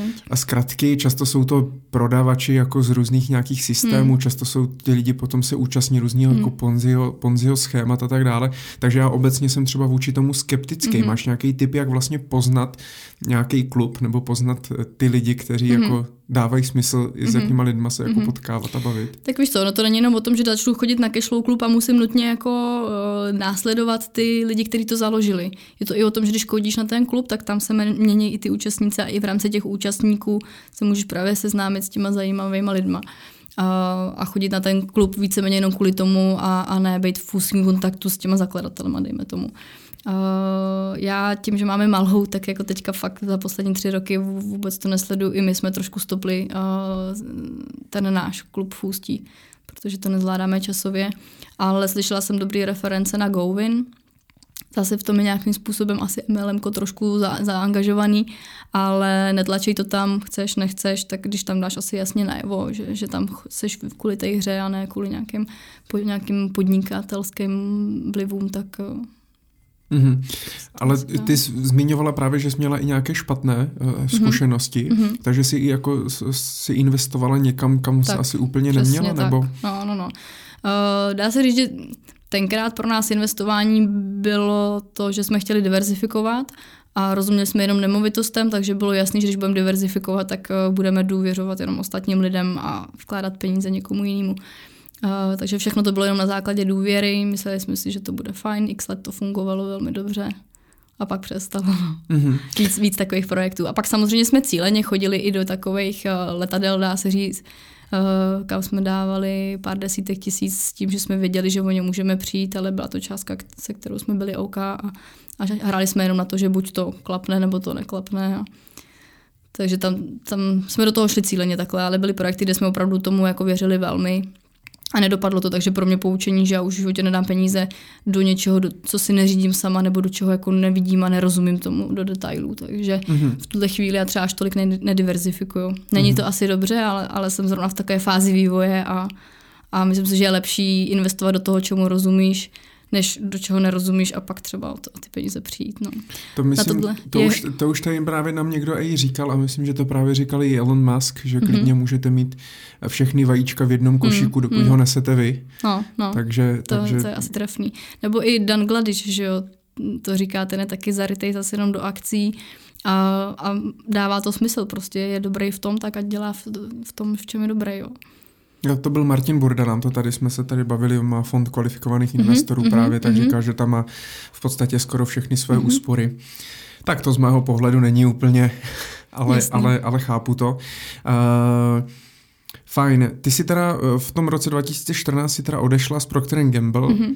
A jak, kdy byl teda ten impuls, že jako odejdeš? Protože ty si tehda měla vlastně jenom jednu nemovitost, nebo si prodala? To už jsem měla víc, pro, právě, že v, rám, a koupila si víc teda V rámci Proctoru už jsem začala víc investovat, no, protože ty peníze uh, přicházely a zároveň byla možnost zajímavého financování díky, díky zaměstnání. Takže tam už jsem pak nakupovala víc a právě impuls byl to, že jsem chtěla chodit na dražby, potřebovala jsem chodit na prohlídky a chtěla jsem kupovat u nás, bydlela jsem v Praze, takže to nebylo moc dobře možný, jenom o víkendech, což se prostě nedá, když je dobrá investice nebo dobrá, dobrá možnost koupit, tak člověk musí reagovat hned. Takže mě to dost omezovalo, ale furt to bylo těžké rozhodnutí samozřejmě jednak odejít z práce, kterou jsem v vozovkách měla vysněnou celý život. Zároveň, když ti všichni tvrdí, jak to je super práce a a všichni jsou jako, nechci říct, že ti závidí, ale jsou prostě nadšení z toho, že se ti tohle podařilo a někdo by se tam rád dostal a nedostal se, tak uh, bylo takový troufalý ode mě říct, že s tím nejsem spokojená, chci odejít. Uh, a mě pak strašně pomohl trénink uh, od Stevena Kavyho, sedm návyků vysoce efektivních lidí. A to byl jeden ze seminářů zase, to, co jsem mohla navštívit díky Proktru. uh, vyloženě jakoby živej seminář. Že byl tady, jo, v Praze? Uh, to nebyl konkrétně on, on Proktor má hodně i interní vzdělávání, takže pro, oni mají svý školitele, kteří potom školí dál. Takže jsem to prošla tímhle způsobem a to mě strašně otevřelo oči. Co vlastně. A knížka je taky super. Jo, jo. Akorát ta, těžka, ta knížka je napsaná tak jako těžce mně přijde, jo, že já jsem si po semináři chtěla jít ještě přečíst, ale ne, nějak jsem si ji neprokousala. Ale na tom semináři to bylo hlavně o těch cvičeních, kde jdeš fakt jako do nitra, co vlastně chceš, co cítíš. A, a tam jsem opravdu jenom za tři dny ze mě dokázali vymáčknout to, co najednou v životě chci, aniž jsem to sama vůbec jako tušila. Já jsem tam šla i na ten trénink s, s tím, že někteří lidi dali právě výpověď v Proktru na základě tohle tréninku historicky No já jsem tam šla s tím, že rozhodně ne, že to není moje situace, že jo. No. A najednou se ukázalo, že jsem byla na tréninku, pak jsem vedla na tři, měsí, na, na tři týdny na Sri Lanku a tam jsem si srovnala na pláži myšlenky a přijela jsem s tím, že dávám výpověď. Mm-hmm. A můžeš mě, mě, mě zajímá, jak, jak vlastně tehdy vypadalo tvoje cashflow a ten tvůj majetek. Mm-hmm. Nemusí to být samozřejmě konkrétně, mm-hmm. ale pro nějakou představu. Protože ty jsi říkala, že jsi teda prodala ten byt mm-hmm. za 550 tisíc, něco si asi teda ještě spořila. Mm-hmm pak si začala využívat teda efekt té finanční páky, ano. kdy v podstatě ti tu nemovitost zafin, zafinancuje z velké části banka. Tehdy ještě vlastně 100% hypotéky asi nebyly problém? Uh, já jsem si je nebrala, přemýšlím, jestli v té době byly, začínaly možná. Nebylo to úplně takový standard, protože ty 100% nejvíc byly uh, potom pár let na to. A já jsem šla na ty 80, 85 většinou jsem si brala. Takže jsi měla 15% vlastních zdrojů mm-hmm. a zbytek ti zafinancovala, tak, tak. zafinancovala banka. A u nás ty nemovitosti byly levný, že jo? takže mě na jeden byt stačilo třeba 70-100 tisíc. Takže plus, kolik, plus tak hypotéka. pamatuješ si, nebo můžeš nám prozradit, teda prodala si jeden byt a kolik si teda koupila předtím, ještě než si odešla z Proktru? Asi tři. Ne, nevím teďka přesně, protože my to prostě, my, my to naše portfolio máme i dělaný takovým způsobem, že kupujeme a prodáváme. Já nedržím byty dlouhodobě. Takže se nám to tak jako různě přelejvá a mění, no. No a když si koupila tak. teda tři byty, kolik ti to neslo mm, volného cashflow? Já když jsem odcházela, jestli směřuješ tam, jako jestli jsem hmm. měla za sebou nějaký polštář, jakoby, tak když jsem odcházela, tak eh, to určitě nebylo na to, aby mě to uživilo. Jo, i v rámci máš tam splátky hypotéky a další věci, takže to nebylo na to, aby mě to uživilo, ale šla jsem spíš do toho s tím, že pět, na pět měsíců půjdu na, na práci a když to tak řeknu, mám, mám pět měsíců na to, abych si srovnala myšlenky, co s životem dál. Uh, nebylo to o tom, že odcházím z projektu, že jsem finančně nezávislá, jo, to jako určitě ne. Ale věděla jsem, že to jsou ty nemovitosti, kterým se chci věnovat. A přítel už teda taky investoval, nebo vy investujete jo, tak jako jo. společně, nebo on společně měl a zvlášť, jako bych tak řekla, společně, do, jakoby, že napsaný to máme každý zvlášť, ale je to naše záliba společná, velmi často se o tom bavíme doma. Takže on už měl taky nějaké byty jo. v té době, mm-hmm, který, no. takže jste měli nějaký no, no vlastně no, no. příjem. On, ten tvůj přítel eh, je v, v tom tvým příběhu jako v podstatě skoro od začátku. Mm-hmm. Uh, hodně ti to pomohlo s tím, mm-hmm. že vlastně tam byl vedle tebe. Myslíš si, že kdyby třeba v tom byla sama, tak by, tak by jako třeba ta, ta akcelerace nebyla hmm. tak rychlá, nebo by třeba no. byla zdrženlivá vůči něčem, nějakým věcem a podobně? Určitě, protože jsme se v tom podporovali společně a jeden z důvodů, proč třeba jsem i zakládala Shakery, je, je právě mm, ta komunita těch investorů, to společné myšlení. Tím, že já jsem byla v Proktru a pak jsem měla kamarády z malého města, to byla taková ta moje skupina lidma, lidí, se kterými jsem se stýkala. Nikdo mezi nimi nějak extra neinvestoval, tak samozřejmě ten konzumní život, když to tak řeknu, by tě mohl smíst. Jo? Zvlášť, eh, co vídám, tak často lidi v korporátu, nemyslím jako Procter, ale všeobecně, eh, žijou hrozně konzumní život, hlavně, že jezdí ve fárech a, a, a mají iPhony, Macy a nevím, nevím, co všechno, ale přitom se mě pak zeptají, ty, jak to, že kupuješ další byt, kde na to bereš. Jo? Tak to mě pak přijde paradoxně, že to jsou lidi, co berou desetitisíce a nejsou schopní si ušetřit pár korun v úzovkách na, na nějaký koupy bytu. Takže mě to hodně pomohlo, protože jsem kolem sebe neměla podobně smýšlející lidi a určitě by to byla velká brzda. Ještě navíc v kombinaci s tím, když ta rodina třeba neúplně souhlasí nebo nevidí do toho a, a částečně tě třeba, nechci říct, odsuzují, ale nepomáhají ti v tom vyložení, že bys si říkali, jo, vem si další hypotéku. Ono v těch korporátech je to asi taky jako standardní, proto se tomu říká zlatá klec, mm-hmm. že mhm. člověk jako v tom uvězněný a, a je, vy v cashflow klubech říkáte ten krysí závod, mm. jo, jsem jak ten, jak no, ten no. křeček v tom kolečku, jak prostě běhá pořád dokola, protože samozřejmě uh, s jídlem roste chuť, takže jakmile rostou příjmy, tak tím rostou Zhodně. i uměrně výdaje, pak se začne člověk vlastně porovnávat, my jsme se tady bavili, měl jsem tady pozvaného ekonoma Dominika Stroukala, který mm. říkal, že právě to relativní srovnání a to relativní bohatství je to, co nám, to, co nám, to, co nám vadí, takže to mm-hmm. srovnání, že ten soused má jo, lepší jo. auto, větší televizi, mm-hmm. větší dům a tak dále. A to je ten problém. A možná mm. pak vlastně lidi v tom korporátu zůstávají a e, vůbec se o nějaké finanční nezávislosti. Tam asi, když byla v té firmě, tak tam všichni měli poměrně hodně peněz, ale asi o moc o finanční nezávislosti a pasivní příjem se, jste se tam moc nebavili. Tak to byl krutě aktivní příjem, že jo? protože to máš vykoupený právě těma hodinama a jako určitě neříkám, že by tam lidi neinvestovali, mají akcie a podobně, nebo různé finanční produkty právě od finančních poradců, ale a určitě tam někdo měl i zafinancovaný v nemovitostech, jo, to neříkám, ale nikdo tam nebyl nastavený na to, že já jsem pak už, když to šlo ke konci, tak jsem v, v zaměstnání byla právě proto, že jsem to viděla jako prostředek pro vydělání peněz, abych mohla koupit další byty. A to tímhle způsobem tam jako málo kdo, málo kdo vydělá nebo přemýšlí. No. A jako paradox je, že když teďka jsi třeba zase v těch okruhách investorských, tak eh, my když děláme různý ty setkání a přijdou tam lidi autama, tak by si řekl, že tam prostě parkují obyčejní lidi. Jo. Neříkám, že tam někdo nemá lepší auta, ale když se na to v globálu podíváš, tak to jsou investoři, co mají třeba x, x bytů a prostě přijedou obyčejnou oktávkou. A ti, co mají lepší auto, tak ho pronajímají. No, no tak mají operák a, a chodí krutě na 10 hodin denně. Já trošku práce. ještě odbočím od těch nemovitostí, zeptám se, když se bavíme o té finanční svobodě, co pro tebe znamená finanční svoboda a finanční mm. nezávislost, protože pro spoustu lidí to může mm. být něco, jo, neuchopitelného. Mm. Pro mě to znamená klid. Uh, já se, mně se hrozně líbí přirovnání, jak Tomáš Zdražil říká, že peníze vidí jako energii, tak uh, já prostě tu finanční nezávislost vnímám tak, že mám vyřešené věci, že se nemusím starat o to, jestli zejt, kde zítra budu spát, co zítra budu jíst. A, a pro mě finanční nezávislost eh, není, že potřebuji 50 tisíc cash flow, abych si mohla užívat a jezdit na dovolenou, ale spíš mít vyřešený tyhle ty jakoby základní věci. Mm-hmm. A ty jsi zažila někdy, že uh, jsi neměla eh, vyřešený ty základní potřeby? Zažila jsi někdy jako chvíle, kdy, kdy fakt nebylo? Jako, že bych neměla peníze? Mm. Mm, tohle no. Je to zajímavé, že, tě to, že, že i tak vlastně tě potom jako motivuje, mm, protože mm. mě začal vlastně finanční, finanční svoboda nebo pasivní mm, a tak mhm. dále zajímat ve chvíli, kdy jsem neměl, neměl na jídlo a mm, pak, když jsem mm, se z toho samozřejmě dostal, tak jsem mm. si uh, řekl, že už se nikdy nechci dostat do té mm, stejné situace mm. a stalo se to vlastně pro mě priorita jako číslo, mm. číslo jedna. Že tě motivuje ta hrozba jako mm, by, a mě, mě asi motivuje ta možnost, nebo jako Hmm. Ale je to, do, je, to, je to dobře jedině. Uh, jak jsi skončila v Procter Gamble, tak uh, ty si 10.2.2017 teda založila uh, realitní shaker, což je... Uh, dva, jo, tak to myslíš SROčko asi. Ano, SROčko. Jo, jo. Ale A ty sh- si dva roky předtím vlastně založila projekt mm-hmm, nebo mm-hmm. platformu, prostě uh, realitní shaker, mm-hmm. bez nějaké jakoby uh, právní subjektivity a začala si teda pracovat uh, na čem? Co jsi konkrétně dělala? Jo, jo. Já vlastně po, té, po tom odchodu z práce, tak eh, ze zaměstnání, tak eh, jsem hledala možnosti, jak působit v těch nemovitostech. A právě mě furt neustále chyběla ta komunita těch lidí kolem sebe.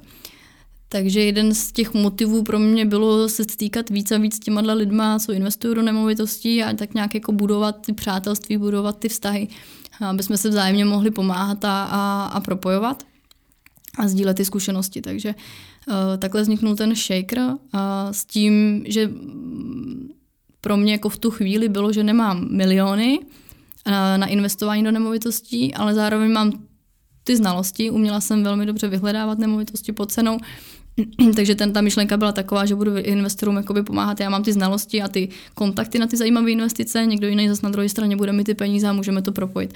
Takže to bylo v tom roce 2015, kdy vznikl ten shaker tímhle způsobem.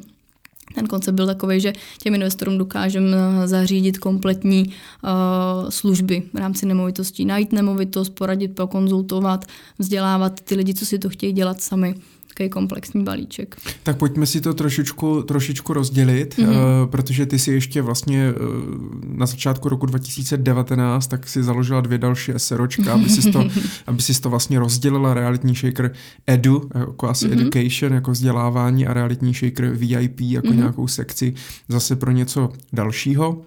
V obou dvou firmách je vlastně uh, jediný vlastník uh, realitní shaker SRO, mm-hmm. to, co bylo mm-hmm. založený právě v roce 2017. Tak dneska, protože ty se samozřejmě věnuješ pořádání nějakých konferencí a meetingů a vlastně vytváření té komunity, mm-hmm. pak nějakých vzdělávacích seminářů, pak vlastně uh, sama pro sebe vyhledáváš mm-hmm. nějaké investiční příležitosti, dražby a tak dále, pak pro ostatní investory vyhledáváš nějaké nemovitosti a tak dále. Pojďme si to, kdyby jsme teda měli říct realitní shaker, že má nějaké nohy, tak kolik těch mm-hmm. noh mm-hmm. vlastně má a co každá ta noha teda konkrétně dělá. Unáší. Já myslím, že to hezky jako schrnul už. uh, pro mě uh, shaker, jakoby já už od toho neodděluju vlastně ani to, to svý a, a to podnikání. On se to tak strašně jako prolíná a je, je to konkrétně i třeba v tom vyhledávání, takže jedna z noh, dejme tomu, může být to, že člověk vlastně nemá čas nebo nemá tu znalost a chce s tím pomoct. Takže my tam pak dokážeme vyhledat tu nemovitost a to je právě i propojený s tím, že já neustále sleduju ten trh a, a jsme takový jako tým lidí, co po celé republice takhle hledá si sám i pro sebe. Ne vždycky samozřejmě využijeme veškeré možnosti, které ten trh nabízí, takže z tohohle důvodu pak dokážeme zajímavé nemovitosti postoupit vlastně dál. A pro lidi, co na to nemají čas a chtějí, chtějí s tím pomoct, tak dokážeme na míru vyhledat. Eh, on za náma přijde, řekne nám jeho potřeby, my ho trošku usměrníme, protože ne každý člověk eh, počítá ten výnos nebo ví, co, co ta správná investice měla být, takže mu poradíme, co naopak zase by bylo eh, dobrý tam přidat, sledovat, jak, jak upravit tu jeho portfolio v rámci nemovitostí a vyhledáváme mu, mu nemovitosti. Takže to je, co se týče jako vyhledávání, dokážeme mu to pak případně i zpravovat i když na zprávu se úplně nezaměřujeme, děláme to spíš přes externí partnery a dokážeme to uchopit tímhle způsobem. A takže v tomhle případě, takže zase si to nějakým způsobem mm-hmm, zhrneme, mm-hmm. Pokud já budu chtít koupit nemovitost mm-hmm. a, a nemám na to čas mm-hmm. a nemám na to vzdělání, mm-hmm. chuť, věnuju se prostě něčemu jinému, mm-hmm. ale chtěl bych investovat do nemovitostí, tak já můžu oslovit uh, teda tvoji společnost mm-hmm. a říct, hele, mám tady takovýhle budget, chci koupit takovouhle nemovitost, najděte mi ji. Tak, tak. A, ne, a nebo třeba řekneš, že vlastně jako nevíš, že tady máš Vůbec. určitý obnos peněz a co s tím, tak my ti řekneme koupit jednu nebo víc nemovitostí, koupit tam nebo jinde. Takže mě i vytvoříte nějaký takže jako business model, plán. který mi mm-hmm. jakoby pomůže, no, co no, si no. můžu dovolit, jaký financování, kolik do toho dát vlastních zdrojů, vysvětlit třeba tu, ten efekt té, té finanční páky a podobně. Přesně tak, přesně tak. A kolik to stojí, kolik vám za to zaplatím? Uh, co se týče vyhledávání, tak to děláme za 50 tisíc uh, za najdu tu nemovitost. Mm, takže to je fixní jakoby poplatek bez rozdílu, jak je ta nemovitost velká, malá, drahá, levná. Tak, tak. Pak se tam ještě bereme procenta z, z, vyjedná, z vyjednané slevy případně. Jo, že se vždycky, jakoby ta před, já chci, aby ta předná hodnota naše nebyla to, že půjdeme na estrality, podíváme se, jaká nemovitost tam splňuje 5%, na kterých jsme se třeba dohodli a najdeme nemovitost. To bych já nebyla spokojená. Já pro každého klienta, pro který vyhledáváme, tak chci, aby to byla nemovitost, kterou bych si byla ochotná i koupit já sama, když bych měla ty dané podmínky. Takže když pak máme daný procenta, tak eh, vyhledáváme nejen na těch známých serverech, ale máme i různý kontakty a, a podobně. A pak to celé zaštítíme i právně, dá se říct, poradíme ti, eh, co s tím případně i sehnat nájemníka. Tak, takže provedem tak jako celým procesem eh, od toho vyhledání až, až po tu samotnou koupi a najdutí nájemníka tak aby ty byl v klidu, že máš bezpečnou investici v uvozovkách. A v rámci toho procesu se právě snažíme i vyjednávat slevu, protože to je jedna z možností, jak koupit nemovitost pod cenou. V dnešní době už se dá poměrně zase dobře vyjednávat. Byly doby před eh, rokem dvouma, kdy se to moc nedalo, jak eh, bylo takový to davový šílenství na kupování nemovitostí. A v tom právě vidíme i naši další jako přednou hodnotu. Člověk, který není běžně, scho- eh, nebo ne schopný, ale není zvyklý vyjednávat třeba, tak eh, to může být těžký prostředí zrovna v těch realitách a tam přitom je skvělá možnost, jak koupit tu nemovitost pod cenou, protože velmi často, skoro u každé nemovitosti se nějaká sleva dá vyjednat. Jak já budu vědět, kolik jste reálně opravdu tu slevu vyjednali? komuni- tak jednak jako vždy, vždycky ten biznis je dělaný na důvěře, jo, takže můžeme si tady lhát do očí, ale asi my bychom pak dlouho na tom trhu nefungovali, že jo, takže je to i důvěra. Samozřejmě tak je, posíláme vám uh, nabídky těch konkrétních nemovitostí, jestli je máme prověřovat dál nebo ne, takže tam vždycky nějaká inzertní scéna nebo vstupní přicházíš, protože tu nemovitost kupuješ sám na sebe, takže přicházíš do kontaktu i s tím prodávajícím, tam to je poměrně jako transparentní. A podle čeho jste uh, určovali tu cenu těch 50 tisíc fixně? Kde se to Kde se to vzalo? Jak Jaká se to byla vzalo? cenotvorba, jestli nám můžeš prozradit? Uh, je, je, snažili jsme se do toho započítat nějakým způsobem náš čas hlavně, protože to vyhledávání nemovitostí je velmi, velmi časově náročný a když teďka za mnou přijde, že chceš najít nemovitost, já nevím, s určitým výnosem, tak uh, to může trvat klidně několik měsíců, než ti tu nemovitost najdem právě proto, aby tam byla ta přidaná hodnota že ta nemovitost je pod cenou a je zajímavá. Takže velmi těžký bylo, bylo a začínali jsme třeba na zhruba 30 tisících. Postupně jsme tu cenu zvýšili, protože já jsem nebyla motivovaná něco hledat, eh, bylo to spousta práce a pak hodinově, když jsme si to přepočetli, tak, tak to nebylo, nebylo zajímavé pro nás. A, a zároveň se to snažíme tu cenu udržet tak, aby to bylo zajímavé pro investora, aby mu tam ten výnos dával smysl, protože samozřejmě, když má nás zaplatit, tak mu to v úzovkách může snižovat ten výnos, ale my se vždycky snažíme najít takové nemovitosti, aby se mu ta provize v uvozovkách zaplatila tím, co, co vyjednáme, že jsme našli zajímavou nemovitost s vysokým výnosem a podobně. A kdy vám to zaplatím, těch 50 tisíc? Při, při konci. Bereme si 10 tisíc zálohu, aby jsme mohli začít vyjednávat, teda eh, vyhledávat. Mm-hmm. Takže aby jsme měli nějakou zálohu od vás, že nám za, po měsíci neřeknete, já vlastně nic koupit nechci. A, a zároveň od nás je to závazek, že 100% vám věnujeme ten čas, aby jsme mohli vyhledávat. A zbytek je až po podepsání kupní smlouvy, že ta nemovitost je napsána na vás. Dneska ten Trh je samozřejmě takový, jaký je. Spoustu lidí říká, že je přehrátý z, mm-hmm. různých, z různých důvodů. Jak moc dlouho vám teda trvá dneska najít nějakou zajímavou mm-hmm. nemovitost? A nemusí to být vyloženě jako poklad nebo zlatý důl mm. a tak dále. My přijde všichni dneska jako hledají to no, nejlepší, no. co může být a pak jim spoustu uh, dobrých nemovitostí jakoby uteče. Teče. Tak jak dlouho vám to trvá dneska? Ono je to strašně specifický. Jako třeba nedávno jsme podepsali jakoby spolu, spolupráci a do týdne jsme našli, protože zrovna bylo štěstí a, a objevila jsem tam ta nemovitost. A u jiného člověka třeba vyhledáváme dva měsíce a zatím jsme nic, nic nenašli a, a zase jenom kvůli tomu, aby jsme to uspíšili, tak já nechci sklouznout nějakým nemovitostem, se kterým bych nebyla spokojená. Takže, Takže průměr, ale třeba za poslední teda nějaký tři, čtyři roky, co to děláte? Mm, dva měsíce. Tak to není tak, tak strašný. Měsíce třeba. No jenom, že dřív, když řekneš průměr za čtyři roky, tak dřív se dalo koupit zajímavější nemovitosti. A teď samozřejmě taky budeme narážet na, na financování tím, jak Česká národní banka vlastně zregulovala ten trh hypoték.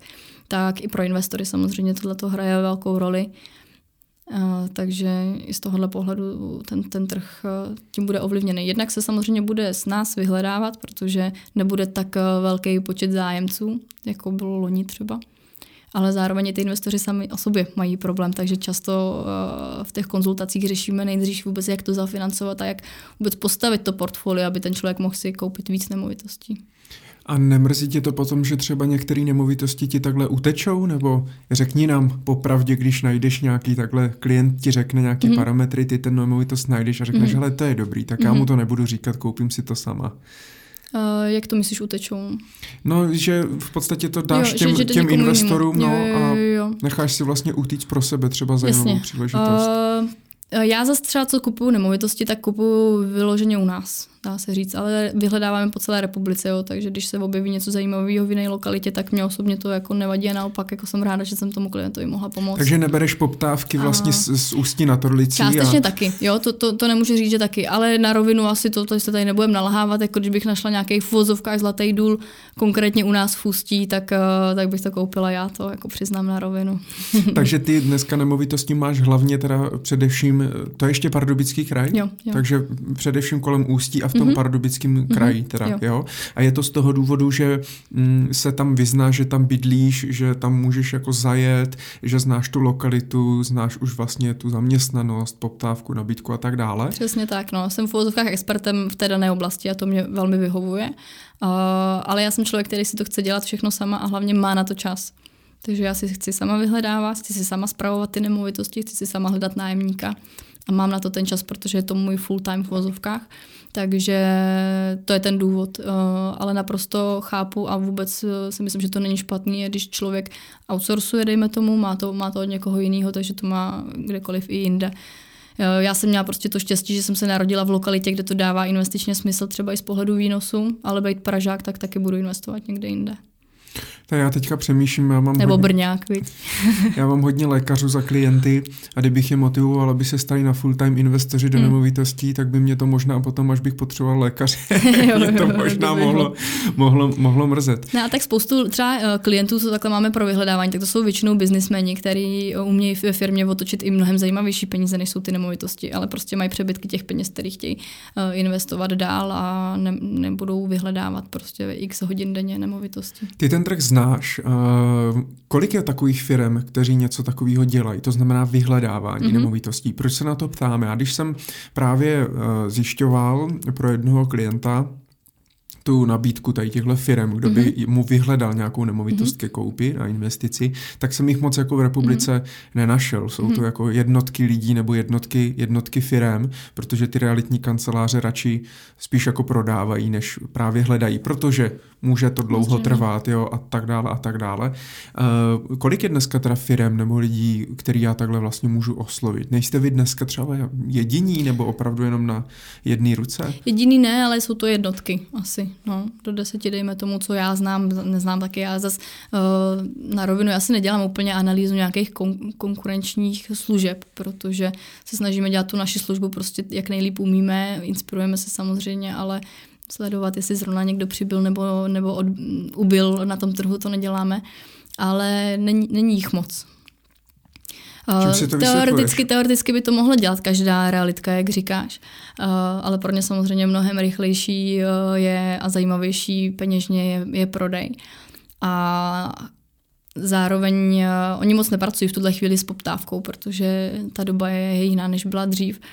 Ale zároveň ne každá realitka nebo ne každý realiták uh, přemýšlí investičně a umí najít tu zajímavou invest, jakoby nemovitost na investici, protože to není jako jakýkoliv byt dává smysl na pronájem. Takže si myslím, že i z tohohle pohledu třeba i já jako klient bych se ne každému realitáku chtěla svěřit v rámci, v rámci tohohle vyhledávání, takže rozhodně bych se zaměřovala na lidi, kteří sami investují do nemovitostí a pak, pak to může smysl dávat. A pak samozřejmě vyhledávají lidi, a že to dělá jako nevyřejně. Já mám spoustu kamarádů třeba, co to dělá, co vyhledává nemovitosti, ale má eh, úzkou skupinu investorů, kterým vyhledává. Jo? On to nepotřebuje prezentovat jako veřejný produkt, ale má kolem sebe 4-5 lidí, kteří mají miliony a, a v úzovkách jakoukoliv investici on najde, když je číselně zajímavá, tak mu to zajímavestují. Takže dělá Takže- v podstatě pro ně jakoby VI- VIP třeba. Dá se, dá se říct. Jo. Je to teda, když to nedělá, nebo když to dělá tak málo lidí a tak málo firm, je to dobrý biznis? Eh, Asi jako, že bych si založila firmu na to, abych vyhledávala nemovitosti, těžko říct. My to, my to neděláme mm, jako v řádech desítkách klientů, jo, takže možná, kdyby se to pojmulo nějak v globálu, ale pak už to půjde na úkor kvality, podle mě, protože zase nejsi schopný tolik zajímavých jakoby, příležitostí sehnat, abys tady obsloužil jako desítky klientů měsíčně, jo, takže mně to přijde spíš zajímavý jako doplňkový takhle produkt eh, v rámci toho shakeru, protože ne- všichni eh, mají čas to dělat. Tak nám prozrať, kolik procent z obratu teda dělá tady tahle jedna noha, nebo divize. Ale upřímně my se neděláme nějaký extra tabulky a koláče, takže nevím, ale jako když buy, buy oko, tak třeba 10%. Jo? Mhm, takže je to Nebo opravdu jakoby nebo okrajová- třeba. Okrajová jakoby část hmm, toho, hmm. toho biznesu. Jako já chci ten eh, shaker zaměřovat hlavně na, na investory a na tu komunitu. A z toho pa- pak samozřejmě vychází, že jsme tam lidi, kteří si to dělají sami a, a kteří se rádi o tom jakoby baví, pomáhají si a nepotřebují to vyhledat. Jo, takže pak se na nás o- obrací lidi, kteří právě jsou spíš ty v korporátech, zaměstnanci, podnikatelé, co chtějí od nás vyhledat, eh, protože na to nemají čas nebo ty znalosti a nechtějí se tím dál zabývat. Chtějí mít prostě portfolio nemovitostí, důvěřují nám, tak eh, nám, nám to takhle svěří. Takže jednu dohu bychom měli vyhledávání Tak. teda eh, investičních nemovitostí. To za vás teda Nela je schopna kompletně vyřídit od A do Z za 50 tisíc korun. A eh, druhá teda eh, ta noha, já jsem se koukal, že ty dneska, protože samozřejmě asi kdo dělá v realitách, tak potom těch činností prostě Hmm. je víc v těch Hmm, realitách a eh, může dělat všechno dohromady, tak eh, ty i prodáváš nemovitosti. To Jo. znamená, že může někdo tě oslovit, jestli bys jim, eh, jim neprodala nějakou Mhm. nemovitost. Já jsem se koukal, že ty seš, nebo nevím, na vá, já ne, nevím, v realitním biznisu se úplně jako ne, nepohybuju, Mhm. takže budu i rád, když nám to vysvětlíš, tak eh, ty jsi navázaná nebo spolupracuješ eh, s Core Act Reality, nebo mm-hmm. nevím, jak se to šte, mm-hmm. jestli Core Act, Correct. nebo jako anglicky, uh, tak pro ně, pro ně prodáváš. Mě to docela překvapilo, myslel jsem, že prodáváš jako sama na sebe, třeba jo, na živnost jo. nebo za shaker. Mm-hmm. Jak, jak to vlastně funguje? Má, máme to jak na shaker, na živnost, uh, ale z pohledu spolupráce s Core Act, tak uh, to je kamarád, který má tu realitku, jsou strašně šikovný a já ze začátku, když jsem začínala investovat, tak uh, jsem jsem makléře jako všeobecně, tam jsem hodně generalizovala a neměla jsem je ráda, protože ta kvalita uh, byla špatná, dneska se to už hodně zlepšuje, ale v té době, kdy jsem třeba já si začínala prodávat svoje nemovitosti tím, že ten trh tomu nasvědčoval, tak jsem v naší oblasti nesehnala realitáka, který by mi to byl schopný prodat kvalitně tak, jak já bych si představovala. Takže jsem si to začala hodně dělat sama a tím, jak jsme začali prodávat nemovitosti, tak samozřejmě okolí vnímá, že v těch realitách nějakým způsobem působíme uh, už nevnímají to, jestli jsem investor, nebo jestli mám shaker, nebo realitku prostě. Jak, jakmile má nějaký dotaz na nemovitosti, tak jdou za náma. Takže z toho vznikla tak nějak jako přirozeně potřeba, uh, že jsme začali prodávat uh, i známým a širšímu okolí ty nemovitosti z čehož vzniklo to, že teda budeme dělat uh, i, i tu realitku jako takovou, tu realitní činnost. Eh, děláme to trošičku jinak, protože se snažíme tomu přidat eh, přidanou hodnotu s homestagingem. Máme designérku, máme eh, pár garáží pro najatých, kde máme složený nábytek a vždycky vybavujeme ty nemovitosti právě pro vyšší zisk. A když jsem hledala cestu, jak to vlastně uchopit ty reality ze začátku, tak, tak právě Martin z, z Koreact mě pomohl a už jako zkušený realiták jsme vlastně navázali spolupráci v rámci toho, abych mohla prodávat ale je to víceméně jenom spolupráce technická, dá se říct, z pohledu inzerce a dalších věcí, ale jinak... To znamená, že oni jsme... mají vlastně ty nástroje, nějaký back office, jakoby ty věci a peníze teda jdou pak jim a ty... Fakt... Ne, ne, ne, my, my jsme úplně jakoby nezávislí, já, já s nima spolupracuji v rámci inzerce a podobně. Uh-huh. A jako dodnes? Uh-huh. Jo. Uh, Fajn, takže když dneska teda někdo chce prodávat nemovitost a ty se zase teda specializuješ, ale teda asi na ten pardubický kraj a na to ústí v Praze nebo v Brně asi neprodáváš. Já osobně na pardubický kraj, ale tím, že zase mám spoustu kamarádů a, a, a externích partnerů, tak jsme schopní víceméně prodat asi nemovitost všude po, po republice. Mm-hmm. Že já zaštítím tu kvalitu a, a s dalším jakoby kamarádem nebo s našimi dalšíma spolupracovníkama, co jsme schopni prodat kdekoliv. Kdo zase mají maj tu znalost té dané lokality, jsou tam odtud. Ale peníze jdou do realitního shakeru, do toho je Záleží, záleží, jaký druh obchodu, jak se domluvíme. Kolik procent obratu dělá prodej tady těch nemovitostí? Jako realitka? Mm. Ty vždycky ty čísla, já to nemám úplně tak takhle. Být protože čísla, jakoby za mě, za mě jako já, já totiž ten biznis nedělám za účelem biznisu, nebo jak bych to hmm. řekla, mi to prostě baví, já to beru, co, co přichází a, a odchází a neberu to jo, nějak jako načíselně, ale já nevím, 30% třeba. Mě zajímá samozřejmě jediný co, tak v podstatě která z, z těch noh mm-hmm. uh, ti generuje prostě nejvíc cashflow třeba jo, do té firmy. Jo, jo, jo, jo. A je nejdůležitější. Ale mm-hmm. je mhm. možný, že to je natolik provázané, že jedna práv, bez druhé. Právě, no, no. Uh, a hlavně asi to pokaždý trošku něco jiného, ono to, tomu, kolik času zrovna čemu já chci jako věnovat, jo, že dejme tomu od, od září do října, do, do listopadu jsem uh, hodně prodávala, věděla jsem se hodně realice. Teď zase snažíme s Ivou rozjet trošku víc shaker v nějakých nových oblastech, nový projekty tam máme, takže teďka zase jde realitka jako do, do, do ústraní na, na, na měsíc, na dva, takže u nás to tak jako se různě přelejvá. Jsi první host, eh, co se týče realitního oboru a mm-hmm. realitní činnosti, takže já toho využiju, protože by mě zajímal eh, tvůj pohled na věc. Mm-hmm. Jak dneska vlastně fungují realitní makléři? Ty jsi říkala, že v minulosti to bylo špatný, realitní makléři obecně mm-hmm. mají špatnou pověst co budeme nalhávat finanční poradci taky. Mm. Já to zlepšení zas tak velký nevidím a nevidím to ani u těch realitních makléřů, ale mm. já se mhm. samozřejmě v tom oboru úplně nepohybuju. Mm. Eh, jak ty dneska vidíš stav eh, teda té makléřiny a té, mm-hmm. toho oboru jako takového, protože víme, že dneska se eh, mění nějaké zákony, mm-hmm. to znamená, bude vlastně v podstatě stížený vstup do toho oboru, už nebude úplně mm. každý moc, prostě si kdokoliv si řekne na úřadu práce, tak teď půjdu prodávat nemovitosti, mm. tak si navážu na Remax nebo na něco a, a půjdu to prodávat. Jak ty to dneska vidíš z tvého pohledu? Ale já za mě já si nemyslím, že ten zákon nějak změní něco ex, extrémně. Jo. Dejme tomu, to zreguluje trošku počet uh, makléřů, kolik tady funguje, protože i se sro, ve srovnání jako s okolníma státama třeba tady máme jako abnormálně vysoký počet makléřů na počet obyvatel. Uh, je to spojený s tím právě, jak říkáš, že kde kdo, já nevím, nejde, nevím, byl jsem v korporátu, už mě to tam nebaví, tak jdu zkusit makléře a podobně, tak uh, ten trend tady takový byl už možná nebude díky tomu zákonu, to je otázka. Uh, ale spíš ta kvalita těch makléřů všeobecně, Oni hodně žehrají, si myslím na to, že ty klienti nevědí, vlastně ty prodáváš jednu nemovitost e, za rok a pokud si nechceš dělat nějakou hloubkovou analýzu různých a poptávat různý makléře, tak, tak se prostě spojíš s prvním a nedokážeš porovnat jako like, jestli tu službu, kterou ti nabízí, tak jestli je vlastně jako správná nebo ta kvalitní. To si myslím, že je uh, gro toho, proč ještě furt i ty špatní makléři fungují, protože ty vlastně nepřijdeš na to, že je špatný, tak se zubařem, když ti blbě vyvrtá zuba nebo tě to, tak si myslíš, že je dobře vyvrtaný. A, a těch makléřů, kteří jsou naopak jako opravdu šikovní, výborně uh, dělají skvělý marketing, uh, co nejvíc pro klientský přístup, mají skvělý právní servis a další věci, tak těch si myslím, že přibývá. A ono je to samozřejmě o tom, že já se teďka v této oblasti jako víc pohybuju a hledám, hledám ty šikovný, takže když se snažíš, tak už pak dokážeš najít. Jo. Takže si myslím, že teďka v dnešní době, když někdo uh, chce mi toho šikovného makléře, tak tím, jak je online nová doba, tak stačí trošičku tomu věnovat čas a sledovat a poznáš, kdo, kdo je ten šikovný a kdo ne.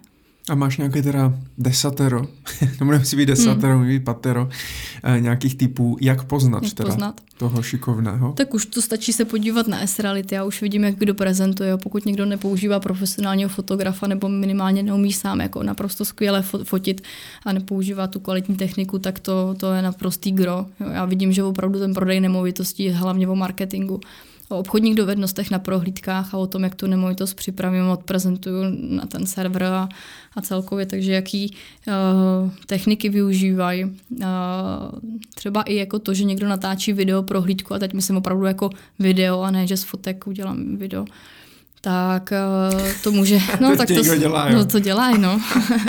Řeklo se, že má být video prohlídka, tak jdu natáčet video prohlídku, že jo, hodím to do nějakého movie makeru a mám to. Tak to třeba může svědčit i o tom, jestli ten člověk uh, je ochotný vlastně udělat něco navíc té své provize, třeba jo, jestli, jestli sleduje ty trendy, uh, jestli používá nějakým způsobem homestaging, částečně aspoň. Uh, hodně teďka jsou ty 3D prohlídky, tak to taky může být jeden krok. A pak uh, já osobně bych i prověřovala to, jaký to je obchodník. Jo. Jako jít k němu na prohlídku jiné nemovitosti, než, než mu svěřím tu svoji a sledovat, jak se vlastně ke mně chová jako k zákazníku, jestli mi to umí prodat. A nebo jenom řekne, no tak to tady tak máte, no, to je tři jednička a tady nová kuchyň, tak se podívejte. Jo. I takovýmhle způsobem dneska prezentují ty, ty makléři. Jestli berou telefony, že, když, mu, když jestli se mu dovoláš, když slíbíš, zavolá zpátky, jestli zavolá zpátky, protože ten uh, vůbec prodej nemovitosti je strašně o důvěře. A už jsem zažila i situace, kdy eh, klient eh, vlastně ukončí obchod jako kupující, no protože nemá důvěru třeba v kupujícího nebo v makléře, takže Ono je blbý, já jsem třeba teďka koukal na pár nějakých videí a rozhovorů kdy se řešilo, že spoustu realitních makléřů nabírá nemovitosti, který jakoby nemají nabírat, protože mm-hmm. nejsou v kontaktu s těmi majitelama. Oni mm-hmm. si najdou vlastně nějaký inzerát, jo, mm-hmm. že majitel třeba na bezrealitky nebo někde něco inzeruje, oni to skopírují mm-hmm. v podstatě, mm-hmm. nabízí to jako svou a když vlastně oni pak volají zájemci a když pak najdou zájemce, tak on se pak spojí s tím majitelem a řekne, hele, já tady pro někoho mám, tak pojďme uzavřít nějakou no, exkluzivitu no. a tak dále. Ale to je špatně, ne? To by to se je nemělo. špatně, no. Často to dělají ani, že se nedají tu práci, aby to, nebo práci to je jako nelegálně, aby takhle inzerovali, ale často i volají jenom, že tě budou přesvědčovat o tom, že někoho mají, pak přijdou na prohlídku, jo, on nakonec zase jakoby nemohl, ale tak když už jsme tady, tak pojďme a, a doufaj, že tě jako ukecaj, no. Dě, děje se tohle to taky. Pojďme citlivé téma a to je provize. Mm-hmm. Mě být samotného pro mě to je vlastně celou dobu strašná záhoda. Mm-hmm. Za prvý, ta provize, výše provize se teda uh, liší poměrně hodně i region od regionu. Mm-hmm. Myslím mm-hmm. si, že zrovna Brno se vždycky říká, že my jsme na tom takový jako, tam je všechno trošku jinak v Brně. No vy hlavně si berete provize od kupujícího, že? což je v celkově uh, na tom trhu nestandardní. A tak jak teda dneska to funguje a jak by to mělo fungovat podle mm-hmm. tebe? Uh, standardní provize někde kolem 3 až 6% dejme tomu. Uh, já jako z pohledu investora jsem právě přesně, jak ty říkáš, jako citlivý téma, nikdy jsem nechápala, za co si ty desetitisíce berou a hlavně jsem nikdy nechápala, proč uh, v Praze si mám vzít 3% ale když 3% to je z 5 milionů a tu stejnou nemovitost, když prodám v jiném městě, kde stojí milion, tak si berou nižší provizi, provizi tak jaký v tom je vlastně jako smysl. Uh, za mě asi, když to teďka jako zkombinu právě s tou zkušeností, že už tu realitku mám, tak když si najdeš uh, makléře, který má tu přednou hodnotu, dělá homestaging a další věci, které ti tu nemovitost prodají dráž, což by měl být ten hlavní důvod uh, za mě, jakoby odbornost, znalosti, že mi pomůžou s tím obchodem jako takovým, podchytějí to právně a pomůžou mi prodat dráž a bez, bez práce, tak uh, tam tu přidanou hodnotu vidím a když ti ten člověk to prodá dráž, tak často se eh, ti zaplatí nejen ta jeho provize, ale ještě ti vydělá peníze navíc. Jo. Takže tam v této situaci bych třeba až tak tu provize, výši provize všeobecně jako neřešila, protože tam je ta předná hodnota. Jo. Je špatný, když si někdo vezme provizi 100 tisíc a, a ta kvalita je špatná, špatně ti poradí ještě cenu, prodáš pod cenou, třeba jenom proto, aby on to rychle prodal a ještě mu zaplatí 100 tisíc. No, ale to je o tom si dobře právě vybrat, vybrat toho člověka i na základě nějakých referencí, třeba od lidí. Mm-hmm. A co všechno ten realitní makléř vlastně teda dělá? Protože spoustu věcí udělají třeba právníci pak jeho, nebo... Ale oni zase musí zaplatit, že? A to je pak mm-hmm. ještě druhá věc, výše provize je taky o tom, že uh, když někdo dělá pod sítí, pod realitkou, tak oni ho odvádějí dost, dost vysoký, uh, třeba nevím, 50%, dejme tomu, jde jenom do té sítě. Takže ty sice vidíš, že s makléři dal 80 tisíc provizi, ale z toho jemu zbyde třeba 40-30 a teď on i ty, sám má i ty náklady vysoký. A další věc je, že já nevím, kolik může průměrný makléř prodávat nemovitostí jako ročně, kolik se mu podaří, neznám ty statistiky, ale že jich neprodá prostě jak housky na krám, že není, neprodáš jednu nemovitost týdně třeba, jo, aby si zřekl, oni se jakoby mají, mají dobře. A nejtěžší je pro asi začínající makléře je uh, získat tu zakázku. Takže i tam se vkládá poměrně dost úsilí a práce na to, na to tu získat. Takže já ty vysoké provize v tuhle chvíli, když už jakoby jsem i na té druhé straně, eh, částečně chápu, protože když člověk má dělá homestaging a další věci, tak eh, to jsou to už tam videoprohlídky třeba, focení dronem, 3D prohlídky, tak to už jsou desetitisíce, které tam lítají v nákladech.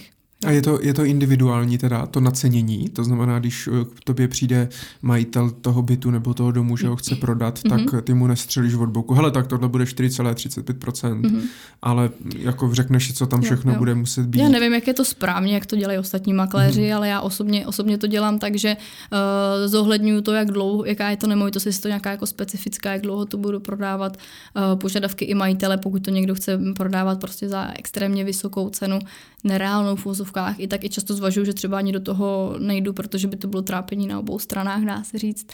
Uh, ale vždycky se snažíme prodávat za maximum, takže se snažíme to dávat k horní hranici a, a často jdeme i třeba nad potom, že nějakou, nějakým způsobem vyjednávání s těma kupujícíma a, a zohledňuju tam samozřejmě, co konkrétně budeme teda nemovitosti dělat.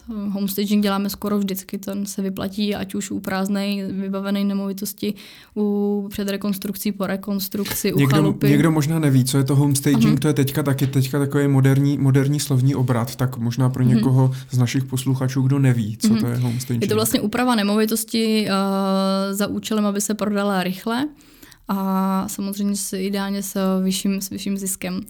Vypadá to tak, že tam vždycky přijdeme s designérkou, ta se na nemovitost podívá a zhodnotí, co všechno by bylo dobré tam upravovat. To znamená, že to není jenom o nějakých polštářkách, ale když ti někde chybí třeba lišta, eh, špatně vyzvolený barvy vymalování třeba, nebo špatně umístěný i nábytek, nebo i blbej výběr nábytku, když tam bydlíš, máš tam horší věci třeba, tak tohle všechno se dá eh, do reportu, co všechno navrhujeme upravit.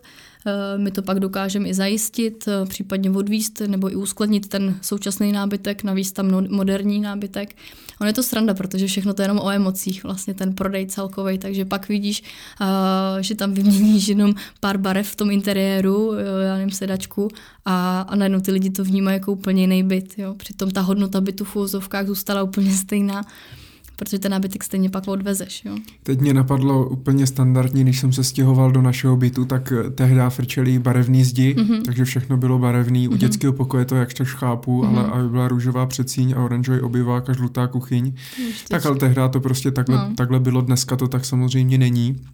Ale já bych to nemaloval kvůli hmm, tomu, že jo, hmm, kvůli, hmm. kvůli prodeji. Takže ta, vy, vy teda máte, vy tam naveze, doporučíte teda, hele, tady vymalujte, tady dejte takový nábytek, tady to takhle upravte a vy ten nábytek máte někde jako ve skladu tak. a vždycky ho jako vozíte ho tam navozem. a zpátky. No, no, protože nebude majitel samozřejmě nebude kupovat ještě nový nábytek, když, když to nemovitost prodává. Eh, často se i majitele jako zdráhají právě malovat třeba, jak jsi říkal, ale to já za sebe teda jako je to naprostý gro a jestli chci prodat nemovitost za zajímavý peníze, tak těch 10 tisíc není vůbec žádný náklad za to, že mi to zvedne jako výrazně hodnotu nemovitosti v tomhle směru nebo pro prodej.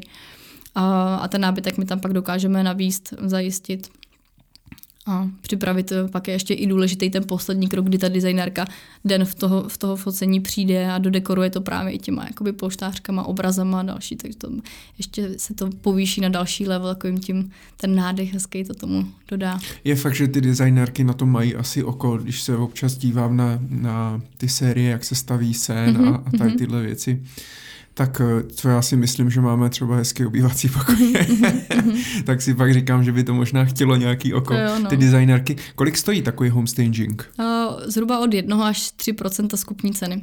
Včetně těch úprav, co bys tam ty měl dělat. Nebo jakoby udává se, že tohle by byla, měla být ta, ten náklad zhruba, protože ideálně by homestaging měl zvednout o 5% a výš. My máme zkušenost třeba na vlastních nemovitostech, že nám to často zvedlo cenu i třeba o 15%. Eh, někdy možná i o 20%, ale ono se to strašně těžko určuje, o kolik to vlastně stouplo, protože nikdy nevíš, za kolik by se to prodalo bez toho homestagingu. Takže a to je v té tvé to... provizi teda, tady tohle už? Uh, ten, ten náklad za ten homestaging, my máme v provizi, samozřejmě ne, ne, nemáme v provizi vymalování a podobně, ale máme v provizi uh, stěhování nábytku, tu designérku jako takovou, profesionálního fotografa a další. Proč tam nemáte malování? Protože každá, ne, ne, ne, tak jako, tak můžu si to dát do té provize, ale musím ho to navýšit, takže to je ve finále jedno, kde ten náklad je, protože každá nemovitost samozřejmě má jiný úpravy. Někde jsme třeba i dělali novou kuchyňskou linku, dejme tomu, jo, doporučili jsme, že by to zvedlo cenu nemovitosti. Takže každá nemovitost je naprosto specifická v těchto jako stavebních úpravách. Napadá mě, co když to chci prodávat, ještě tam bydlím. dá, dá se úplně v pohodě to udělat. Jo, jak to mm-hmm. uděláme?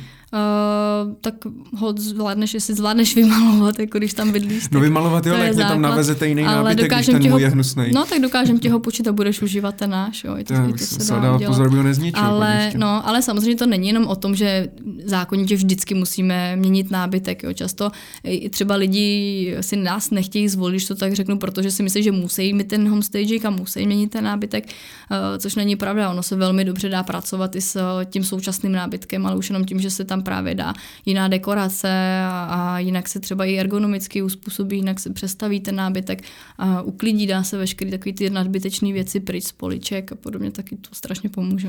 Takže je vědecky a statisticky, statisticky dokázáno, že určitě je lepší prodávat nemovitost s realitním makléřem. Tak záleží s jakým realitním makléřem. ano, jo? s tím správně.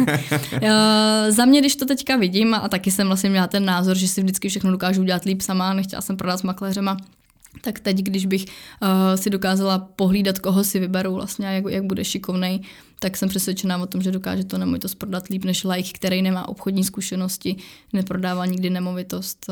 A často se nám i stává, že, že naši klienti jsou ti lidi, co si to chtějí prodávat sami, prodávají to tři měsíce a nakonec stejně přijdou k nám, že se jim to nedaří. Jo. Já to uzavřu ještě jednou otázkou. Ty si říkala, že v Brně platí provizi kupující. Mm-hmm což my víme, což je u nás takový teda standard. A u vás to tak není? No nejen u nás, to není nikde v republice. To není nikde v republice. až, až takhle jsme. Nevím, jestli jenom i Brno, nebo a jako jak, jak velký platí okolí teda, Brna. Nebo, takže, prodávající to, takže prodávající vyplácne. Hmm? Vypl- ale on vám to neplatí jako bokem, má to v té ceně, co pak zaplatí to kupující, ne? Nebo prodávající vám na fakturu zaplatí, hele, tady máte 200 tisíc, prodejte mi to.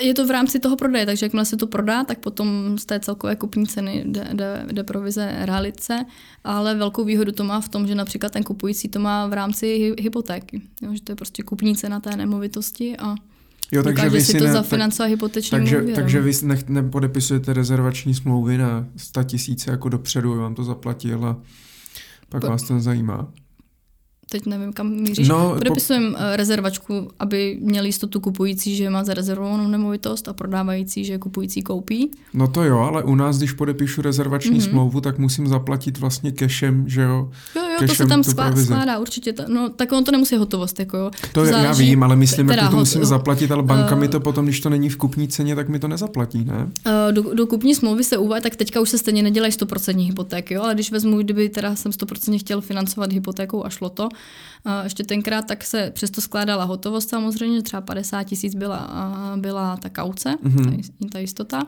A bylo to uvedeno v kupní smlouvě, že z téhle částky už tato částka byla složena a banka to pak vrátila zpátky. Buď jsme to vrátili jako by my a banka vyplatila celou, eh, celou částku do úschovy, anebo prostě banka dokázala uh, o těch 50 tisíc poslat do úschovy míň a 50 tisíc šlo na účet kupujícího. Uh-huh. A jaký máš názor na tu změnu u té daní, uh, daní z nabití nemovitosti, ty 4%, který vlastně dřív platil prodávající, mm, mm. teď se přenesli z nějakého důvodu na kupujícího. Mělo to něco změnit prej? Změnilo mm. to něco, nebo proč se to vlastně udělalo? Asi bych to nechala bez komentáře. Já upřímně ne, jako ne, ne, uh, nevím, co tím zamýšleli, proč to měnili. Vliv na trh to mělo ten, že akorát se zdražily nemovitosti pro kupujícího 4%, protože se to stalo v době, kdy se výborně prodávalo. Což oni právě kupujících... ale mysleli, že to bude právě naopak, že, no, že jim to no. jako slevní je to daň z nabití, tak platíš daň z něčeho, co snabil, no to je už samo o sobě ten název. Uh, Myslíš si, že by měla být zrušena ta daň? Nesmysl, že nedává vlastně smysl, že to platím vlastně už z jednou zdaněných peněz? Hmm tak eh, jako investor ti řeknu určitě, že jo. ale ono se to dá prej i nějak jako elegantně, elegantně různými způsoby jako obejít, ale to už je spíš potom na to zaplatit si nějaký kurz. Eh, tak řeknu i legální cestu, jako můžeš nabít eh, nemovitost do SROčka a prodávat SROčko jako takový. Jo? A ne, tam už nejde o převod nemovitosti, ale zase kdo ti koupí SROčko. Ty chceš většinou prodávat koncovému uživateli, který ti zaplatí Jasně. víc než investor a ten ti SROčko nekoupí. Ale jako celkově si myslím, že zatím uh, z pohledu daní tady se nemáme až tak špatně v rámci nemovitostí, jo, že třeba ten pronájem uh, neplatíš z toho socku zdrávku, uh, platíš jenom 15%, uh, je, je to prostě zvláštní paragraf na to pronajímání, to je jako zajímavý osvobození po pěti let, když prodám nemovitost a nemusím platit zisk, to je jako skvělý. V zahraničí tohle to často mají na investiční nemovitosti zrušený, jo, že prostě kdykoliv prodáš nemovitost investiční se ziskem, tak to daníš. Takže furt ještě určitý věci jsou fajn. A když tam ale trvalý samozřejmě... bydliště, tak, tam, tak je to dva roky jenom, že? Potom no, trvalý... nejde ani o to trvalý bydliště, ale jde o to, že tam musíš reálně prokazatelně bydlet. Mm-hmm. Jo, takže to často jako si investoři myslí, že jenom když si tam nahlásí trvalý bydliště, tak to vlastně obejdou a po dvou letech to můžou prodat. Ale finančák chodí, chodí i na, na kontroly, třeba se ptá sousedů, jestli tě tam opravdu viděli a, a podobně, takže tohle bych si určitě jako nariskla. Je fakt, že dneska bych se toho docela, docela bál no, po těch kauzách z finančního, z finančního úřadu. Ale to, co máme tady dobrýho na ty daně, tak já si myslím, že už, už se mluví o spoustě nových daňových balíčků, kde plánují změny pro nás, pro investory hodně k horšímu, takže uvidíme, co to přinese. Je fakt, že v zahraničí, my si neustále stěžujeme v zahraničí spoustu tady těch úlev, který máme, tak hmm. vlastně hmm. ani, tam ani nejsou. Hmm. Třeba hmm. že u standardních eh, finančních aktiv, tak vlastně hmm. časový test uh, na tři roky, pokud no. držím jakýkoliv cený papír déle jak tři roky, tak nic neplatím. Vedlo se to vlastně z šesti měsíců na tři, hmm. na tři roky, hmm. uh, ale na západě nic takového není, hmm. takže hmm. zaplať pambu. Tak o tom moc nemluvme, ať nás tady neslyší. uh,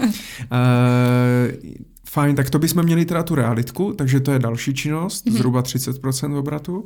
A, pot, a potom, potom teda máme co ještě, vzdělávání a ještě něco, nebo to tak, je, uh, máme tři nohy? Uh, je tam to vzdělávání, které je pak hodně propojené s dalšíma věcmi, protože já jsem to vzdělávání úplně na začátku vlastně mělo být groto vyhledávání spíš, že jsem si myslela, že těm mm. lidem budu vlastně při, přínosem v tomhle směru.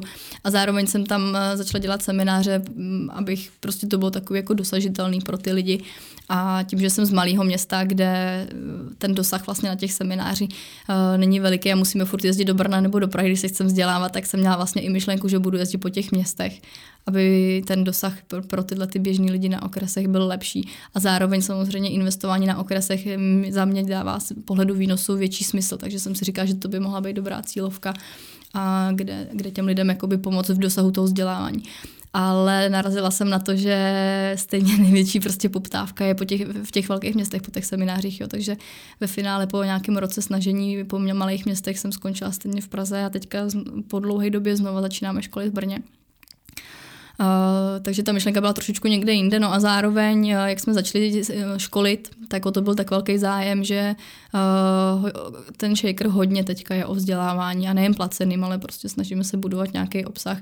A, a z toho nám pak vznikla ta komunita, což vidím já jako největší přednou hodnotu právě, že se stýkáme potom s bývalýma účastníkama na Facebooku, máme vlastně uzavřenou skupinu těch bývalých účastníků, kde kdokoliv má jakýkoliv dotaz na investování nejen třeba i v nemovitostech, tak ho tam může dát, vzájemně si tam pomáháme, radíme. A jsem fakt strašně milé překvapená, jak jsme dokázali vybudovat tu komunitu tím způsobem, že si tam fakt věříme vzájemně a jsou lidi hodně ochotní se tam otevřít, sdílet svoje typy, triky a, a to je paráda. A co máš všechno za semináře? Ty máš více druhů, že? Mm-hmm. Uh, já mám svůj takový sedmihodinový, kde právě říkám všechny svoje ty triky a chyby hlavně, které jsem udělala za to svoje investování, který, kdyby mě tenkrát někdo řekl, tak jsem si mohla ušetřit hodně peněz. Takže to je, to je můj seminář. Od loňského roku vlastně spolupracuji s Ivou Birtou a díky tomu jsme to trošičku nakopli více, protože s malou prostě na to nemám tolik času, jak bych si představovala. Takže díky tomu jsme začali dělat i další semináře. Na takový odbornější semináře už poptáváme vyloženě profíky z toho daného oboru, takže děláme daňový seminář vyloženě s daňovou velmi šikovnou poradkyní. Máme kurz na financování, na dražby, připravujeme právní semináře, homestaging, prostě komplexní, co, co tě, cokoliv tě napadne. A vždycky to tak jako vzejde od nás, protože my sami se chceme v určité oblasti nějakým způsobem posunout a vzdělat, takže si poptáme nějakého šikovného speakera která v rámci toho pak to rozšíříte dál, vlastně rozšíříte dál tak, do té komunity. No. Ale teda ten hlavní seminář, nebo ten základní seminář, který by měl všichni projít, nebo mm-hmm. možná i musí, ne, nevím. Nemusí, nemusí. Tak, eh, tak je ten sedmihodinový teda na tom jsem byl, uh, na tom jsem byl já, tak to, tak. Byl, to byl on. No. Uh, může a nemusí být, záleží v jaké situaci seš, takže já spíš, když něko někdo tápe, uh, kde vlastně začít nebo na co jít, tak si s nima spíš volám a řeším ty konkrétní situace, uh, protože někdo už může být ve fázi, že už koupil nemovitost a nechce kupovat další, a chce jenom udržovat nějakým způsobem to, co má třeba, jo, tak tam pak se budeme spíš bavit o nějakých daních, o financování. Někdo chce zase naopak inspiraci nebo uh, porovnaci uh, strategie. Iva má taky skvělý seminář tříhodinový uh, na to, kde ukazuje konkrétně svoje čísla, jakým způsobem se uh, vyšvihla pomalu z exekucí až, až na 13 investičních bytů, který vydělávají velmi pěkný peníze. Takže záleží, co vlastně jako poptáváš. No. Ten můj kurz je zaměřený hodně do hloubky, takže když buď můžeš třeba, když jsi začátečník, uh, tak ten kurz ti dá takový fakt jako vhled do toho, co všechno musíš vědět, co všechno musíš umět. A myslím si, že i s tím jedním kurzem můžeš v vozovkách bez obav začít, začít pomalu investovat a koupit si nějakou, nějakou nemovitost. A zároveň mi tam třeba ze 40% eh, chodí i zkušený lidi, co už investují. A ty zase vždycky si jako na tom semináři najdou nějakou optimalizaci, nějaký typ, trik, který, který nevěděli, který nepoužívali. A tím, že zhruba ty 40% lidí na semináři jsou zkušený, tak přesně to mám nejradši úplně v rámci toho semináře, že se tam všichni o tom jako otevřeně diskuzí bavíme, kdo má jakou zkušenost.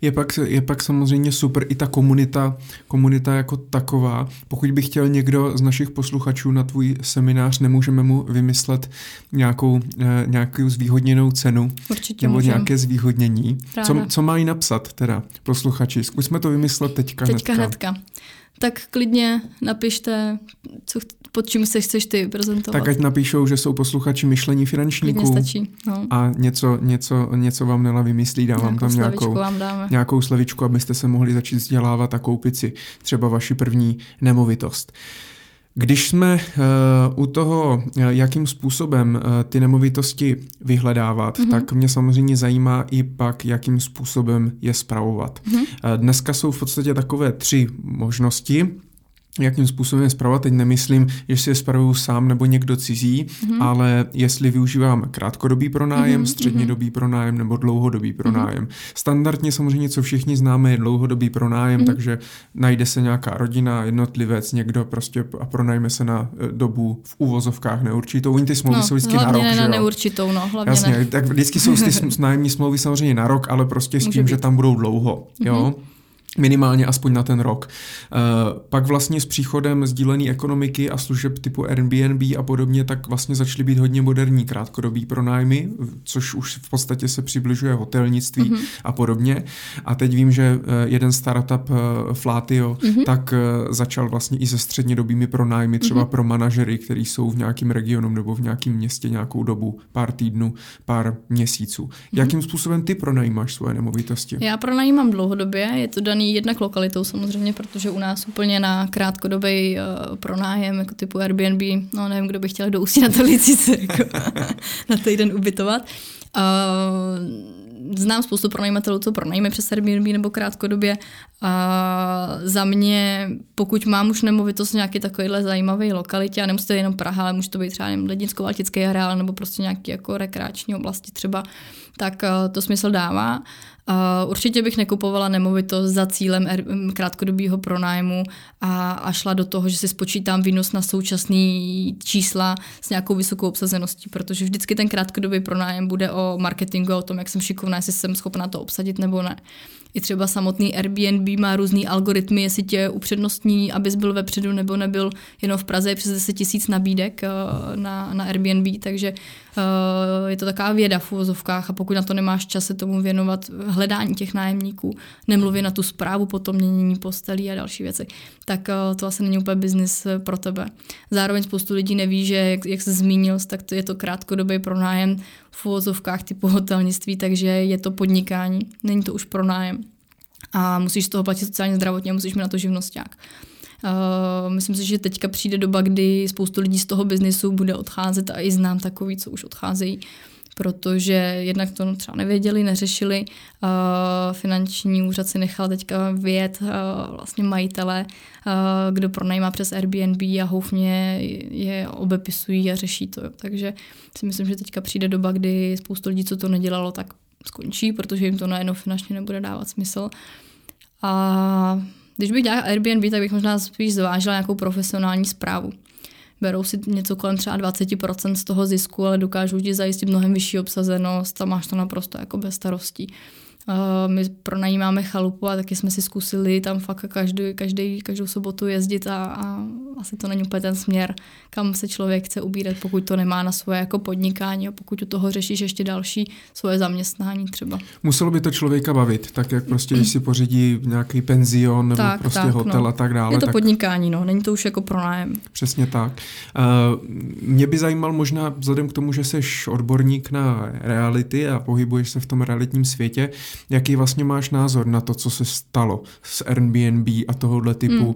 m, mm, pronájmu a podnikání, protože první, prvotní myšlenka, hmm. pokud se nemýlím, Airbnb uh, bylo, ale mám volný pokoj tady, uh, ty projíždíš nebo jedeš sem na chvilku, hmm. tak já ti pronajmu pokoj, ale já tam u toho samozřejmě budu bydlet hmm. třeba vedle v pokoji a měla to být nějaká platforma na propojování tady těch lidí a dneska je z toho vlastně regulární biznis mm, a řeší mm. se hlavně vlastně velký města, řeší to, mm. že to lidi vlastně vyhání z center. Mm. Dneska Praha, Praha jedna je v podstatě nevím z kolika procent, ale klidně si myslím, dokázal bych odhadnout třeba více jak 50 procent mm. bytů na Praze jedna tak je pronajímáno přes Airbnb. Jaký máš názor z tohohle, kam až to vlastně vyrostlo, co se z toho stalo?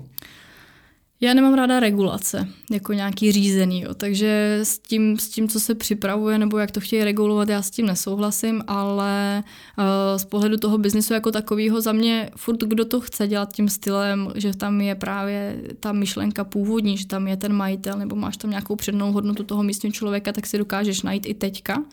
Eh, my jsme třeba loni procestovali necelý dva měsíce po Evropě jenom víceméně přes Airbnb a cíleně jsme si vybírali právě nemovitosti, kde byl i ten majitel, kde jsme mohli večer sednout k vínku a pokecat o tom, jak se prostě jim tam žije. A, a nebyl problém takovýhle styl uh, ubytování najít. Takže když to vezmu z pohledu cestovatele, tak furt tam je tahle ta složka, jakoby stále tam ještě je.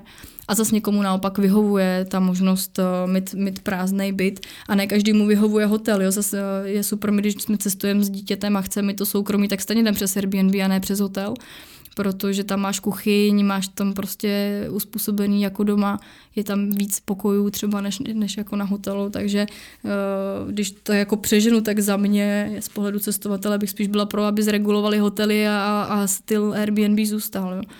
A, a z pohledu nějakých lokalit, Já si myslím, že se to časem prostě zreguluje samo. Naprosto souhlasím s tím, že když lidi neplatí daně nebo nemají to řádně eh, vedený, tak po, po nich by se mělo určitě jít. Ale proč to nějakým způsobem regulovat? Uh-huh. A s těma střednědobýma pronájmama uh-huh. máš nějakou zkušenost? Uh, tohle může být zajímavé, když máš právě uh, Praha, Brno a chceš si zvýšit výnos, tak to může být jedna z cest. Uh, buď se nakontaktovat přímo na nějaký uh, korporáty a využívat expaty uh, a, a podobně. A nebo, nebo to udělat přes to Flatio třeba. Ani upřímně neznám jako jinou firmu, která by řešila tyhle ty střední doby, nevím, jestli je něco na trhu, nesledovala jsem to. A tam je pak nevýhoda, že musíš mít kompletně vybavený většinou byt, už zase trošičku je to jiný styl toho pronajímání nebo té přípravy té nemovitosti, více to opotřebovává. Ale zase to máš taky částečně bez starosti, že oni to za tebe zařídí, ale ty se věnuješ smlouvy. teda především dlouhodobým já, pronájmům, já což ale vyplývá především z toho, že máš hlavně nemovitosti vlastně kolem v tom pardubickém Částečně kraju. taky, ale asi i kdybych měla v zajímavých lokalitách, tak uh, si myslím, že pro mě prostě t, uh, můj cíl, vlastně proč ty nemovitosti dělám, je, abych uh, měla čas Jo, a veškerý tyhle střednědobí, krátkodobí, to, to není vlastně. přesně. Jo, takže já chci mít ten v uvozovkách pasivní příjem. Eh, je to aktivní příjem velmi na začátku, než najdu tu nemovitost, eh, než, než prostě najdu dobrýho nájemníka. Ale pak, když už mám zaběhlý nemo, eh, ty nemovitosti, tak mi to stojí pár hodin ročně. A to je pro mě ten pasivní příjem pak už. A kolik máte dneska teda bytů? Partnerem? Pár teďka už jenom, protože jsme většinu prodali. No. My jsme ne, tak to víc. Ale uh, my jsme už vlastně od roku 2016 začínali prodávat nemovitosti, protože jsme si mysleli, že už to vyšít nemůže. To je škoda docela. Takže no, to bych si tady nejradši hodila hlavou o zeď. to je jako další z takových prozření, že člověk ten čas absolutně nenačasuje. Jo. Je to jak v akcích. A takže už nemá smysl, abych se tady nějak eh, brečela nad tím, že jsme prodávali moc brzo, mohli jsme mít pomalu 30-40% víc třeba jo, jenom za ty dva roky, jenom za to, že jsme to drželi. A, ale už se jednak nedá nic dělat a zároveň mě to v tu dobu dávalo smysl, protože jsem si spočítala, jak dlouho bych musela dlouhodobě pronajímat, aby se mi vrátil ten zisk. A zároveň eh, jsem ty peníze prostě za tu dobu zase už otočila takže to jako nebyla špatná volba. Ale další poučení pro mě je, uh, bylo nebejt jako zbrklej, protože obzvlášť ten realitní trh uh, je takový jako rigidní nebo pomalej, bych řekla. Jo. Takže jestli přijde nějaká krize, tak to stejně bude chvíli trvat, než hmm. se to promění na ty ceny. Teď už vidíme, že je vlastně jako ochlazení, a, ale nic se, jako, já bych teďka tu nemovitost taky úplně v pohodě prodala, jo. takže i pro mě takový zjištění, že vlastně nemusím jednat takhle rychle, jakože už mám pocit, že už to nepůjde vejš, tak musím rychle prodat, což jsem já v tom roce 2016, když jsem viděla, jak to raketově stoupá, protože já jsem nezažila vlastně jiný trh. Já jsem koupila a najednou to každý měsíc, každý rok rostlo o 10-15%. A teď to 10 let roste všechno, no. Takže já jsem prostě se nechala strhnout tu vlnu, že to furt roste, že uh, musím prodat. A hlavně já jsem uh, tím, že se v tom jsme hodně, tak dokážeme sehnat zajímavé investice. A, a byla doba, kdy jsem neměla až tak vysokou hotovost, takže jsem zase potřebovala prostě něco prodat, abych to mohla točit dál. A dostanu z tebe, kolik teda dneska máte bytů? Nedostaneš. Já ti dám domácí úkol, ty jsi byl na mém semináři, tak bys to měl umět zjistit. tak aspoň pro představu. Fakt máme pár, asi sedm, osm. Uh-huh. A, to vám vygener- a to vám vygeneruje kolik uh, procent obratu? Jak to myslíš? No, Procent asi... obratu stažený k čemu? No na firmu. Jako k shakeru, no, tak jako... já to nemám na firmě. Máš to normálně na, fyzickou, na fyzickou osobu. A to je taky lepší, protože jsou lidi, kteří, kteří to, co to mají na SROčko a někteří lidi, kteří to mají na fyzickou mm-hmm. osobu. Tak jaký je mezi tím rozdíl? Uh co se týče dlouhodobých pronájmů, prostě když to budu řešit uh, na to cash flow, tak určitě je to zajímavější na fyzickou osobu, protože uh, hlavně z pohledu prostě uh, financování, že dokáže získat zajímavější hypotéku a z pohledu danění, protože když to měl na právnickou osobu, tak tam to zdaníš 19 místo 15 fyzicky a ještě ty peníze potřebuješ z toho SROčka nějakým způsobem vytáhnout, takže dokávat na fyzickou osobu se neplatí socka zdrávka, tak je to zajímavý. Eh, jak jsem zmiňovala, že ty daně eh, se budou měnit, tak uvidíme, co vymyslejí, protože jedna z teďka jako z novel, co, nebo novel prostě, co se připravuje a co by mohlo dojít ke změně, tak je, že zruší superhrubou mzdu a, a s tím dojde k navýšení vlastně procent a u obratu, teď nevím, jestli milion dvěstě, nebo nevím, jak, jak přesně, jak tam jsou ty podmínky, tak u konkrétně investorů by to znamenalo, že by danili 24%. Tak pak už si dokážu představit, že třeba na SROčko by to bylo výhodnější, ale... Takže určitě to chce ale mít vedle sebe i nějakého daňového specialistu, to. se kterým tady tyhle věci vlastně můžu konzultovat. A to vy v té komunitě 100%. ale máte. Další moje chyba, že když jsem ještě prostě začínala investovat, tak jsem si řekla, tak budu danit paušálem, protože je to takový, si to dokážu jednoduše spočítat, dám si, dám si tam 30% výdaje a mám to a můžu podat daňovku a nemusím tady pár tisíc platit za daněře. Naprostá, nes, nes, naprostý nesmysl, protože když u nemovitostí daníš reálnýma výdajema, tak jenom odpisama, úroky z hypoték například, můžeš si tam dát i auto a podobně, takže jenom tím se dostaneš už, už do ztráty skoro jo, daňově. Takže rozhodně daňař si myslím, že je jedna z prvních, jeden z prvních člověků, kterýho bys měl kontaktovat, než i koupíš jako nemovitost. A když už nějaký to portfolio máš, tak stoprocentně. A my třeba daň, máme, děláme daňový seminář, máme i videozáznam a tam pro mě strašné zjištění bylo, že i lidi, co mají účetní, nebo i třeba daňový poradce, ale nespecializují se na, na reality, tak často to mají špatně, což je taky hrozný, protože máš pocit, že jsi pod tím vedením odborníka, myslíš si, že to máš vlastně, ne, že by to měli špatně, špatně, často to mají daňově správně, ale ne tak optimalizačně, jak by mohli mít. A tak to tak je, to tak je ze vším. Ty si říkal, že jste už od roku 2016 začali některé nemovitosti prodávat, takže to v podstatě snažíte se to portfolio nějakým způsobem řídit aktivně, mm-hmm. ne kup a drž. Tak, jako já mám strategii kup a drž, mm-hmm. ale ještě bych dodala kup a drž a když to dává smysl, tak prodej. Mm-hmm. Jo, já, já každou nemovitost, kterou kupuju na pronájem, tak kupuju, že ji budu dlouhodobě držet. A když jsem kupovala, nevím, před pár rokama ty nemovitosti, tak jsem si nemyslela, že teďka prodám. Uh, ale když přijde dobrá situace nebo nějaká doba, kdy to dává smysl, tak je potřeba to zhodnotit, jestli to dál držet nebo ne. Teď zase zpětně vidím, že možná dávalo větší smysl, kdybych to zrefinancovala jenom, ty peníze vlastně nekoupila, e, vytáhla z banky a dala je na účel nové koupy nemovitosti, než vyloženě ty byty prodala, protože to byly zajímavé byty, které dávaly, dávaly smysl a škoda, že jsme se jich i zbavili. Jo, takže teď už to zase taky trošku vidím jinak, že by se s tím dalo pracovat. Ale tím se všechno, a tím se asi člověk učíme. jako učí. No, učíme, no. A máš nějakou nemovitost, nebo máte nějakou nemovitost i teda v Praze, v Brně nebo v nějakém větším městě? Ne. Vůbec. Na mě tady ty výnosy se nelíbí. Nelíbí se ti Nelíbí výnosy? Se a jak, jaký, jaký ty požaduješ výnos? Uh, tak začínali jsme někde kolem 10% třeba, což, což bylo krásný. Uh, pak jsme dlouho nic nekoupili, protože nemovitosti začaly růst, výnosy začaly padat a já se nebyla ochotná kupovat za draho. A uh, teď jsme někde kolem 7%. Mm-hmm. Co koupíme, tak nechceme, aby bylo pod 7%. A z jakého důvodu? Že to je málo? Mm-hmm. Jako vzhledem k tomu, že to už radši ty peníze můžeme zainvestovat jiným směrem a zároveň, eh, když se vezmu, kolik práce to dá najít tu zajímavou investici, tak nechci ty peníze utopit za 4%. A co se týče, jak se říká, samozřejmě standardní investiční trouhelník, mm-hmm. takže pokud bude mít nižší výnos, tak by to mělo znamenat, ne vždycky to tak znamená, mm ale mělo by to znamenat eh, vlastně větší bezpečnost hmm. Eh, nebo nižší riziko, tak eh, to u těch nemovitostí vlastně nemusí úplně platit. Nebo jak, jak, jak, to, jak, jak to je v případě nemovitosti třeba v Praze, kde je nezaměstnanost, může být třeba a vyšší hmm. poptávka, hmm. vyšší peníze, jakoby větší a nižší hmm. nezaměstnanost, hmm. než třeba v Ústí nad Orlicí, anebo v hodně oblíbeným hmm. Chomutově a teďka samozřejmě v Mostě třeba. Mně přijde, že, že u těch nemovitostí se fakt ten trojuhelník potírá jo? a je to spíš o šikovnosti toho investora. Takže ta, ta, tam je vlastně jako to, to riziko se skrývá v tom, jak jsi šikovný, jak si ty, ty věci u, u, ošetříš. Protože jsem tam investory, kteří investují v Praze, a je to velmi rizikový z jejich pohledu, protože si neprověřují nájemníka, eh, nebo šli i do méně oblíbené čtvrti, třeba v Brně na Cejlu, když koupíš, tak taky to asi může být svým způsobem rizikový.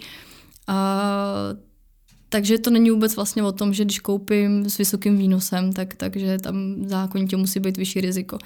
Když budu mluvit o okresních městech, tak pokud je budeš znát, pokud tam 100% bude dobrá, nechci říct zaměstnanost procentuální, to je celkem, nebo není to až tak důležitý faktor, ale spíš tam bude hodně zaměstnavatelů z různých oborů, že budeš mít zajištěný, že i když třeba přijde krize, tak to kompletně nepoloží ten region tak si myslím, a tu lokalitu hlavně dobře znáš, tak pak tam ty rizika nemusí být až tak velký.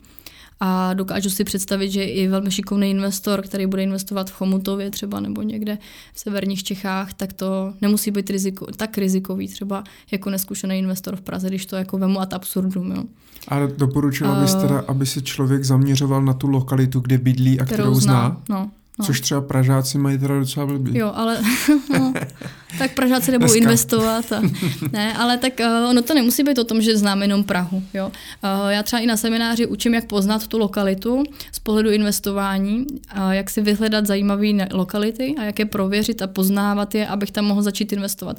Takže já nedoporučuji investovat, kde to neznám, že si řeknu, ale tak třeba Kolín by mohl být dobrý, a za týden tam koupí nemovitost. Jo. To je strašně rizikový. Ale neznamená to, že já se teda za mě na Kolín zaměřím, začnu si tam budovat kontakty, budu tam jezdit na prohlídky, půl roku tu lokalitu budu sledovat třeba, udělám si nějaký analýzy i zpětně. Tak po půl roce, dejme tomu, už můžeš dojít do fáze, kdy ji znáš i líp, než kde jaký místní člověk a můžeš tam klidně začít investovat. Dá se to dělat se zaměstnáním? Záleží, do jaké míry to chceš, do jakého detailu to chceš řešit. No. A jestli to bude tvůj koníček, protože já, já jsem to úplně v pohodě dokázala dělat ze začátku se, zamě, se zaměstnáním, protože mě, já jsem tomu věnovala, jako nechci říct veškerý volný čas, ale bylo to pro mě to flow, takže jsem tomu dokázala věnovat hodně času. Protože mě, když někdo dneska třeba říká, hele, tak já se naučím asi ty akcie, mě ta burza, hmm. naučím se tradovat jako na burze a budu si tím jako hmm.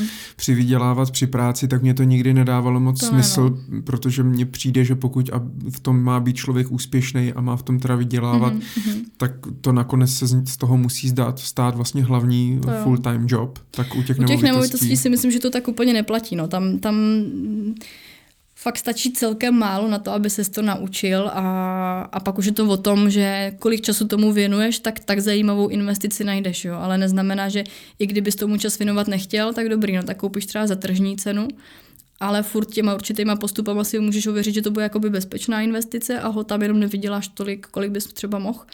Ale tak to je na úkor tomu času, který tomu věnuješ. Jo. A... Je nějaké místo v České republice, kde bys nikdy nekoupila žádnou nemovitost? Jako z principu toho místa nebo ty lokality? Je nějaké Já mám respekt před Ostravou, třeba. Ale. Jo, ale. I když... Zdravíme do Ostravy. Kdybych byla místní člověk, tak neříkám, že bych nekupovala, jo, zase, tak tu lokalitu znám, ale já osobně tu Ostravu neznám, neznám lokalitu a, a ne, asi z mýho pohledu v tuhle chvíli bych nechtěla věnovat čas poznávání té lokality, protože tam nevidím tu perspektivu, nebo mám strach z té perspektivy, co se tam vlastně s tím regionem stane, protože lidi tam moc spíš odchází a tak. Neříkám, že kdyby byla Ostrava, že bych se tam nekoupila byt, jo, to, to, mm. to, to je zase jako varianta jiná. Koukala jsi na seriál Most? Ne. Na, na, fenu, na fenomén. Bohužel mě to minulo. uh, já si musím přiznat, že já taky ne. žena, na to, žena na to koukala a vždycky jenom půl, půl okem, musím teda to dohnat, uh, to kulturní vzdělání. To uh, ale uh, je to teďka takový fenomén, hodně se o tom vlastně mluví, na Slevomatu si teďka můžete koupit uh, nějakou večeři v té severce koukala. a tak dále. Uh, myslíš, že to bude mít vliv na, na ten realitní trh v Mostě? Protože obecně Může, i v Mostě třeba dlouho se kupují nemovitosti nemovitosti mm. skrz jejich výnosnost. Tak samozřejmě čím, čím eh, víc klesají ty výnosy všeobecně po republice, tak tím víc eh, investoři tíhnou k těm severním Čechám. Uh, takže si dokážu představit, že to může nějakým způsobem mít vliv. Uh, Ale je to dobrá lokalita? Je to riziková lokalita, ale to neznamená, že to nedává smysl tam investovat. Jo? Pokud se smířím s tím, že je to rizikovější, že ta moje cílová skupina nájemníků bude úplně jiná než v Praze třeba, a, a nevadí mi jednat s takovouhle cílovou skupinou, nevadí mi řešit to, že mě nájemník nezaplatil a, a vymáhat to na něm a podobně, tak na tom výnosově můžu být i zajímavějíc. Takže pak je možná lepší opravdu si najít nějakou důvěryhodnou firmu na tu zprávu, Může to být určitě jedna z cest, no, ale hlavně nemá smysl tam začít investovat, pokud to neznám, protože obzvlášť tyhle ty, uh, lokality v severních Čechách, tam to není, že jako půlka města je dobrá, půlka špatná, ale tam každá ulice pomalu je různá na tom z pohledu uh, investice. A já se třeba osobně i těchto lokalit bojím trošku v tom, že tam chodí velký investoři, co tam skupují celý baráky a nikdy nevím, já si tady koupím nemovitost a vedle v domě to skoupí nějaký investor, který tam z toho udělá nějaký sociální bydlení a rázem ta lokalita pro mě,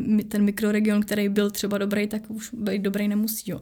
Takže já si myslím, že uh, pro investory Čech, nebo jako celkově prostě po republice, když chtějí začít investovat v severních Čechách, tak uh, mě to přijde jako dobrý doplněk investičního portfolia na zvýšení výnosu, mít v tom prostě část portfolia, kterou beru za rizikovější složku ale vždycky s nějakýma kontaktama místníma, který to tam znají. A v Ústí na Torlici je to v pohodě. Jo, tam je dobrý ale poměr. že mi tam teďka všichni jako půjdete, že jo, to si říkám na semináři, jako chrání mám, vás ruka páně. Já mám pocit, že jsem v Ústí na Torlici ani nikdy nebyl, teda. je tam něco zajímavého? Tak přijeď na kafe. A je tam něco k vidění? je něco k vidění, jako z, máme krásnou přírodu třeba. Jo? No, máme tam kopce. Dobře. Dobrý kafíčko. Dobře. A, a dobrý nemovitosti teda? Ne, ne, to je tam, co stojí strašně za prd, no. tam ty výnosy, víš, a všechno to je. Uh, mě napadá tak jako jedna otázka, asi bude na ní strašně těžký odpovědět, ale kolik bytů člověk uh, potřebuje k tomu, aby mohl z toho mít dostatečný mm-hmm. jakoby pasivní mm-hmm. nebo to, jakoby příjem, aby mohl třeba odejít ze zaměstnání mm-hmm. a mohlo to živit. Vím samozřejmě, že každý máme trošku jiný výdaje. Mm-hmm. někdo potřebuje 100 tisíc měsíčně, někomu stačí prostě mm-hmm. 15 tisíc měsíčně, takže jsme nějaký průměr s lidma, mm-hmm. který se potkáváš kolik myslíš, že tak bytů obecně, i s, s ohledem na tu finanční páku, protože díky tomu, že platím hypotéku, Jasně. mám nižší to cash flow, jo, mm-hmm. uh, tak... Za mě to není až tak těžké odpovědi, protože když se vezmeš nějakou průměrnou investici, tak když půjdeš na okres, tak uh, v vozovkách v každém okrese seženeš nemovitost plus minus za milion, milion a půl třeba. A když bychom se bavili o výnosu 6%, což se dá sehnat takovýhle investice, tak po zaplacení hypotéky seš na měsíčním cashflow někde kolem tisícovky až dvou. Takže z toho už si vlastně jednoduše může spočítat eh, každý, kolik potřebuje těch nemovitostí na to, aby se uživil. Takže se budeme bavit o 20 tisících měsíčně třeba, aby mi to vyřešilo nějaký klid, dejme tomu, tak se bavíme o nějakých 15 nemovitostech třeba. To je dost.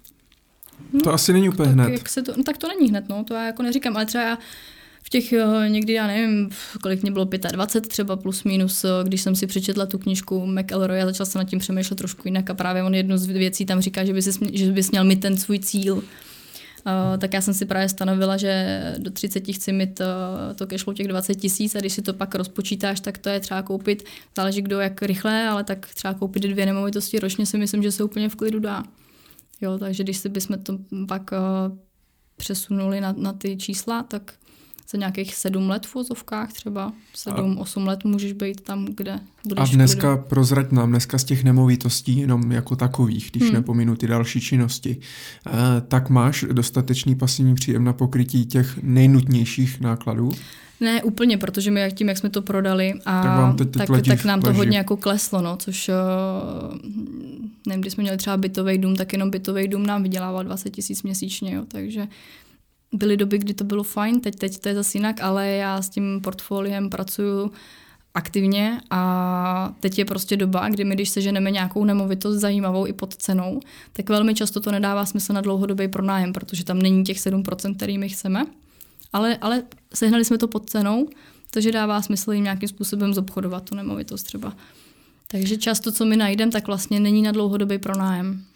Máme pár posledních minut, mm. uh, tak já bych se ještě zeptal, uh, něco na tom tvým příběhu poměrně zajímá, nebo zaujal, ne zajímá, zaujalo, uh, je to, že sami bydlíte v nájmu. Mm-hmm. Že vlastně nevlastníte nemovitost jako pasivum, ve který no. bydlíte, ale kupujete nemovitosti pouze vlastně k investici mm-hmm. a na pronájem, což je pro spoustu lidí vlastně naprosto nepředstavitelný a jako to, první... Zvlášť, nemo... když máme dítě ještě třeba, viď, A jako první nemovitost si vlastně koupí na bydlení, mm-hmm. uh, ale to jim většinou sežere mm-hmm. jakoby tolik, tolik volného cashflow a tolik mm-hmm. peněz, že už pak nezbavíme na, ty, na, tu, uh, na tu investici. Mm-hmm. Potkáváš se s tím jako hodně často, že jo. ti lidi mají taky takovýhle jako názor, že spíš radši vlastní bydlení mm-hmm. a mhm. takhle vůbec neuvažují? Často přijdou klienti, kteří už mají tu vlastní nemovitost vlastně a jako řešejí, hledají ty možnosti, jak dál. A někdy přijdeme i k tomu, že možná bude lepší tu jejich nemovitost prodat. Jo, jít do toho nájmu a, a, a aby se někam posunuli, protože je to tak zazdí, že by dalších pět let, deset let třeba nic nekoupili, velký závazek, vydali se ze všech peněz, než našetří. A ten důvod, proč my jsme v nájmu, je to, že jsme si to spočítali. Jo. To není, že vždycky to tak jako vychází. Ale dlouho jsme čekali, bydleli jsme ve vlastním a dlouho jsme čekali v malém bytě prostě a dlouho jsme čekali, až přijde nějaká zajímavá nabídka na pronájem. A, a tím, že jsme chtěli vyšší standard bydlení, než jsme doposud měli, měli tak když jsme si spočítali, kolik bychom do něj museli dát z vlastních zdrojů, protože i na hypotéku musíš částečně dát ty vlastní zdroje, a kolik by nás stálo ta hypotéka jako taková, versus kdyby jsme ten stejný balík peněz vzali, zainvestovali, tak nám to vlastně vydělá na, nejen na ten nájem, který máme, ale ještě další cashflow navíc. Takže když jsme to takhle spočítali, tak vlastně nebylo, nebylo o čem moc přemýšlet. No.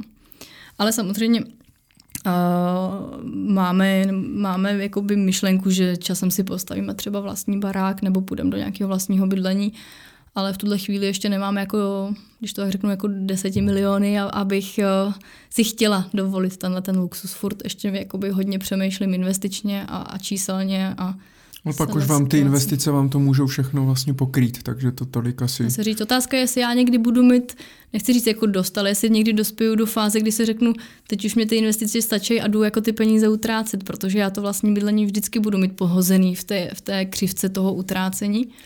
Takže nevím, jestli se někdy dostanu do fáze, kdy si řeknu, investovat už mě stačí. Těžko říct. Hmm. No, to tak možná, když se z tebe stane nějaký asketa nebo něco. tak tam ani neaspiruju. A já hlavně ty nemovitosti, já to nedělám jakoby pro peníze, abych tady vydělávala jako sta tisíce ročně. Ani těch nemovitostí jsme nikdy neměli hodně. Já nejsem nějaký velký investor, abych tady řešila developerský projekty a tak, ale já to prostě chci dělat v takové fázi, aby mě to uživilo, abych se měla dobře, abych měla čas, dělala, co mě baví a držet to v nějaké snesitelné rovině. Tak jako třeba s Shakeru jsem nikdy nechtěla dělat jako velkou firmu, zaměstnance, abych se o tom musela starat, ale tak nějak si prostě spokojeně žít. Takže ani nemáš v plánu nějaké developerské projekty, něco koupit bytový dům, zrekonstruovat, koupit pozemek, postavit a tak dále? Uh, trošku, ne úplně asi postavit na zelené louce. Mě baví hodně ty rekonstrukce, kde vlastně z toho ošklivého tvoříš něco nového, což u bytů vždycky děláme. A mě strašně mrzí, že nemám jako nějaký lepší stavební vzdělání. Jsem jednu dobu přemýšlela, že bych nějakým způsobem se v tomhle směru vzdělala, protože to je to, co nás hodně brzdí a v čem vidím obrovský uh, přínos, když někdo má třeba vlastní stavební firmu, tak to je úplně nádherná kombinace. Takže určitě je tohle taky směr, který nás teďka zajímá, ale uh, zjišťujeme, že tam je jako spoustu času tomu věnovaného a ten zisk ne vždycky je o tolik zajímavější, než když člověk si to řeší takhle jako potom, když to tak řeknu, malým šolichání, co, co děláme my, jo. Takže uvidíme, kam nás, kam nás cesty zavedou. A máš eh, dneska nějakou uh, výzvu, před mm-hmm. kterou třeba stojíš, že bys chtěla začít něco, mm, něco dělat, nějaký jiný nový projekt, ale spojený třeba s realitama, mm-hmm. nebo něco nového, něco dalšího, mm-hmm. nějakou další, další službu a podobně? Uh, službu ani nevím. Uh, v rámci Shakeru třeba hodně vznikají takové ty otázky na společné obchody, nebo rádi bychom ty lidi propojovali, protože někdo přijde se zajímavou příležitostí, někdo zase tu zajímavou příležitost hledá, takže v rámci toho hledáme nějaké možnosti, jak to uchopit dobře, právně a, a co nejlíp pro ty investory, pro ty lidi, aby to dávalo smysl. Uh, tak to je jedna z věcí, nad kterou se jako zamýšlíme. Neříkám, že aktivně řešíme, ale kam to do budoucna může i třeba směřovat.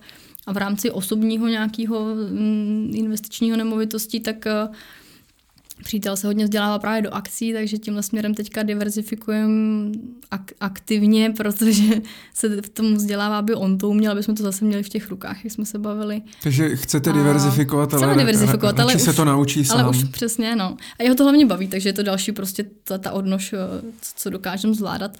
A v rámci těch nemovitostí určitě to může být i nějaký, nějaký větší developer, nebo ne, neříkám větší developerský projekt, ale koupit nějakou uh, bytovku a od základu ji předělat na víc bytů třeba nebo tak, ale jsme spíš v situaci, kdy jako zvažujeme si vůbec se nám do toho z pohledu času a těch starostí chce nebo ne. No. A je v Ústí na Torlici nějaký investor, který to tam třeba skupuje, nebo tam vlastní hodně domů, ulic?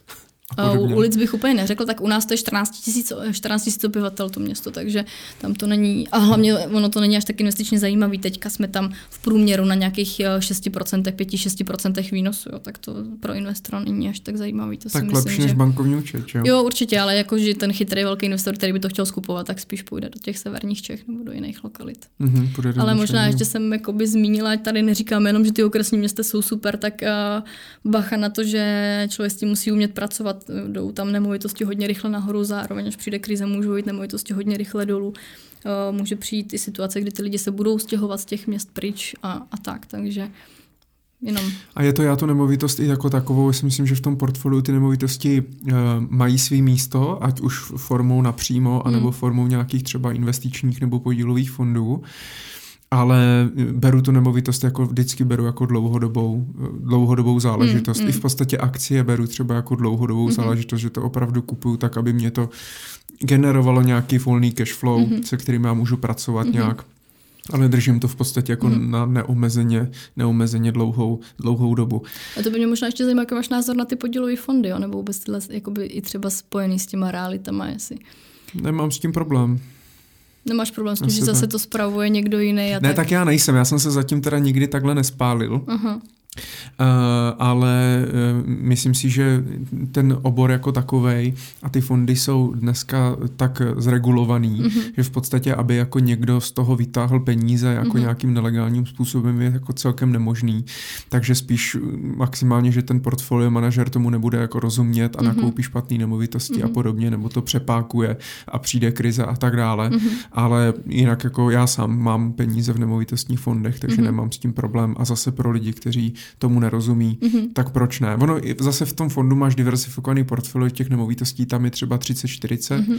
ale samozřejmě podobné portfolio si člověk, a to už teďka víme, eh, po našem rozhovoru může vytvořit i v nemovitostech mm-hmm. napřímo. A samozřejmě zase obrovská výhoda eh, je, že dřív asi to tak úplně nebylo, ale že dneska vlastně ty tu nemovitost vyhledáš, jsi schopná všechno zajistit, zařídit, financování, vymalování, z rekonstrukce, udělat e, smlouvy, najít nájemníka, pak to někomu hodit a v podstatě tomu člověku pak jenom chodí peníze na mm, účet. Mm. Takže to v podstatě takovej, takovej v úvozovkách, jako když, a kdybych to dal do fondu, to znamená, mám Jasný, to úplně no. bez práce. Jasně, s nižším výnosem, musím si tam něco odečíst, 10, 15, 20% ale mám to bez práce mm. a můžu se věnovat eh, nějakým jiným činnostem. To jo, no. To je jedna z dalších věcí, co jsme jako ne, možná nezmínili, tak jsou takový ty garantovaný nájmy, že? třeba ideální nájemce, s tím máme vel, velmi dobrou zkušenost tak eh, ty ti to spravují, veškerý rizika berou na sebe, platí ti nájem, ať mají byt obsazený, nemají obsazený, takže tady tam vlastně veškerý rizika v vozovkách se tím potírají a jak říkáš, možná lehce, lehce nižší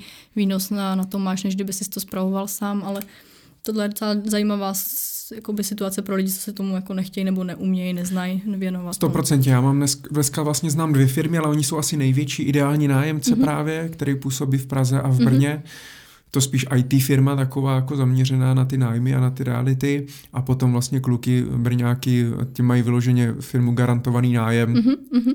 a, takže tady tyhle dvě firmy vlastně já i doporučuji jako ostatním no. lidem, takže se když tak můžete podívat na jejich, na jejich stránky a opravdu to vlastně pak může být bez práce. Já i dneska lidem, když konzultuju, tak říkám, neprodávejte nemovitosti. Mm, mm. Pokud vyloženě nemusíte, tak prostě nemovitosti nikdy neprodávejte. A většina lidí totiž prodává jenom z toho důvodu, důvodu, jak už zmiňovala, že mají špatnou zkušenost s nájemníky, mm, nebo mm. že to mají ve městě, ve městě, který je daleko mm, a mm. nechcou tam jezdit a tak dále, což dneska perfektně a i vlastně online úplně, že tam vůbec, jo, všechno můžu zařídit přes technologie, tak to je naprostá, no. naprostá paráda. A hlavně spoustu lidí prodá tu nemovitost, eh, ale už dál s tím ziskem vlastně jako nepracuje, že? takže... No to je další věc, je... no. Uh, mě by ještě zajímalo pár posledních věcí. Mm-hmm. Mm, Teďka jsme slyšeli, že jsi poměrně hodně jako rozkročená do spoustu jako projektů a činností, tak máš vůbec čas ještě na nějaké třeba jiné koníčky, krom realit, nebo děláš jenom reality a pak jsi jenom s hmm. dcerou a s přítelem? Tak já mám štěstí, že ty reality pro mě jsou koníčkem, takže já když uh, jsem v realitách, tak jsem ve flow. A možná je to až jako na, na škodu, protože mám tendenci to dělat furt potom. A tím, že je to i moje práce, tak uh, tak furt pracuju vlastně. Chodím spát ve čtyři ráno a vůbec mě to nevadí, protože mě to prostě baví. Samozřejmě mě to dožene tohle to určitě, ale... Kolik stáváš? Tak o půl devátý stáváme se Sovčou, no. A jdeš spát ve čtyři? No tak neříkám každý den, ale, ale pomalu teďka poslední dobou se to stávalo pravidlem, no. A, což nenabádám posluchače, aby žili tento životní styl. A, ale je to i o tom, že prostě člověk ten time management nemá zmáknutý. No. Je, já jsem takový člověk, že neumím říkat ne, takže na spoustu věcí slíbím termíny nebo prostě chci těm lidem vyhovět, nechci je odmítnout a, a pak se to se mnou veze. To a pak dožene. je druhá, no, no určitě, no, ale pak je druhá věc, že tím, jak nás to strašně baví, tak vymýšlíme furt nový a nový projekty a, a ono se to tak nějak vždycky si říkáme, příští měsíc už bude dobrý a ono to furt jako nekončí. Ale já si nestěžuju za tohle, to si myslím, že je hrozně lepší situace, než kdyby člověk neměl co dělat, neměl práci a podobně. No, ale z pohledu nějakého work-life balance, dejme tomu, je to teďka náročný období, obzvlášť tím malým dítětem, to víš asi nejlíp, nejlíp sám, takže veškerý volný čas, co máme, tak buď je to práce, a, nebo je to ta malá. A... Na, druhou, na druhou stranu, eh, díky té práci, které, kterou máte, tak můžete vlastně být jako rodina častěji pohromady. Ale jo, daří jo. se vám to, když jste, nechci říct workoholice, ale když mm. tolik pracujete, daří mm. se vám využít tu výhodu, že můžete být pospolu mm. a opravdu jste? Protože My... to taky je pak paradox, že spoustu no, lidí může, no. ale vlastně není. Jo. My, eh, přítel pracuje taky z domu, takže my jsme vlastně v úzovkách spolu furt a přitom jenom vedle sebe mm-hmm. protože opravdu si teď uvědomuji, že té, práci věnujeme hodně času a, a jakoby aktivně společně hezky ten čas uh, netrávíme tak často, jak bychom si představovali, ale zase to máme hozený tím způsobem, že třeba uh, i loni jsme to tak měli, že víc, víc máknem, dá se říct, a pak jdem třeba na dva měsíce na dovču, kde už nepracujeme skoro vůbec nebo mnohem míň a ten, ten čas si tam společně užíváme. Takže... Na druhou stranu vám tečou peníze, i když v uvozovkách no, nepracujete aktivně, tak to je ta, tak, to tak. Je, to, to je ta výhoda. A, a, a zároveň já jsem si asi uvědomuji, že uh, teď jsme ještě jako mladí, tak to chci nějak nastavit teďka, a pak, eh, pak si ten život víc užívat. Jako, dobře, ten život by člověk měl užívat pořád, protože nikdy nevíme, jak dlouho tady ještě budeme a co na nás čeká za rohem. A, ale vnímám to tak, že jako nechci si užívat teď hned naplno a, a nemyslet na budoucnost.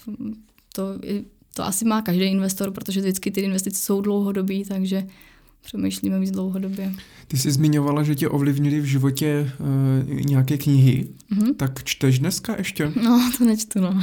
Vůbec, není čas. Jo, jo, čtu Sněhurku a sedm trpaslíků a podobně. takže, takže malé Sikio Sakio ještě nečetla. Uh, máme, máme, to je velmi oblíbená knižka, to můžu doporučit, pokud někdo má děti, máme od uh, Shona Kaviho, což je syn Steva Kaviho, sedm, náví, ne, teď nevím, je sedm návyků šťastných dětí, nebo tak nějak se to hmm. jmenuje.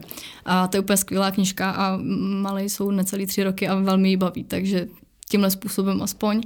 Uh, Kiyosakiho doufám, že co nevidět, zařadíme do, do naší dětské knihovny. Tak ona podědí ale... asi poměrně hodně nemovitostí, takže... no to, jsme, to zase nechci úplně, aby všechno spadlo do klína jen tak jako bez práce, aby si toho člověk trošku vážil, ale uh, v rámci jako našího nějakého vzdělávání nebo našich knížek na to teďka bohužel jako prostor, prostor není, ale další, je to další věc na tu listu, na co si chci prostě udělat čas. A nabíjíš něčím energii, nebo to, ta, ta energie přichází tou prací jako mm, takovou, mm, protože tě jo, naplňuje? No. Když jako nad tím přemýšlím, tak když se mě někdo jako zeptá, co vlastně děláme v volném čase, tak opravdu pro mě je ta práce volný čas, jo, nebo včera byla neděle a byli jsme se podívat na dalším baráku, co budeme tenhle týden dražit a, a prostě doma se o tom hodinu a půl bavíme a, a nevnímáme, že bychom pracovali. Pro nás to není práce, pro nás to je styl trávení volného času, takže uh, asi to nás mm, jako nabíjí. A, a, takže... pak, a pak to cestování, já zase potřebuju někam vypadnout právě mimo, protože tím, jak jsem workoholik a tím, jak mě ty nemovitosti baví, tak dokud já jako nevypadnu z toho, z toho mého prostředí, tak uh, asi furt budu v tom kolečku těch nemovitostí, takže pak chcem cestovat. No. Takže žijete sedmidenní, sedmidenní víkend? buď sedmidenní víkend, nebo sedmi, sedmidenní práce. Nebo jak se, u nás já to tak nějak, já to mám propojený, já to nedokážu oddělit, no.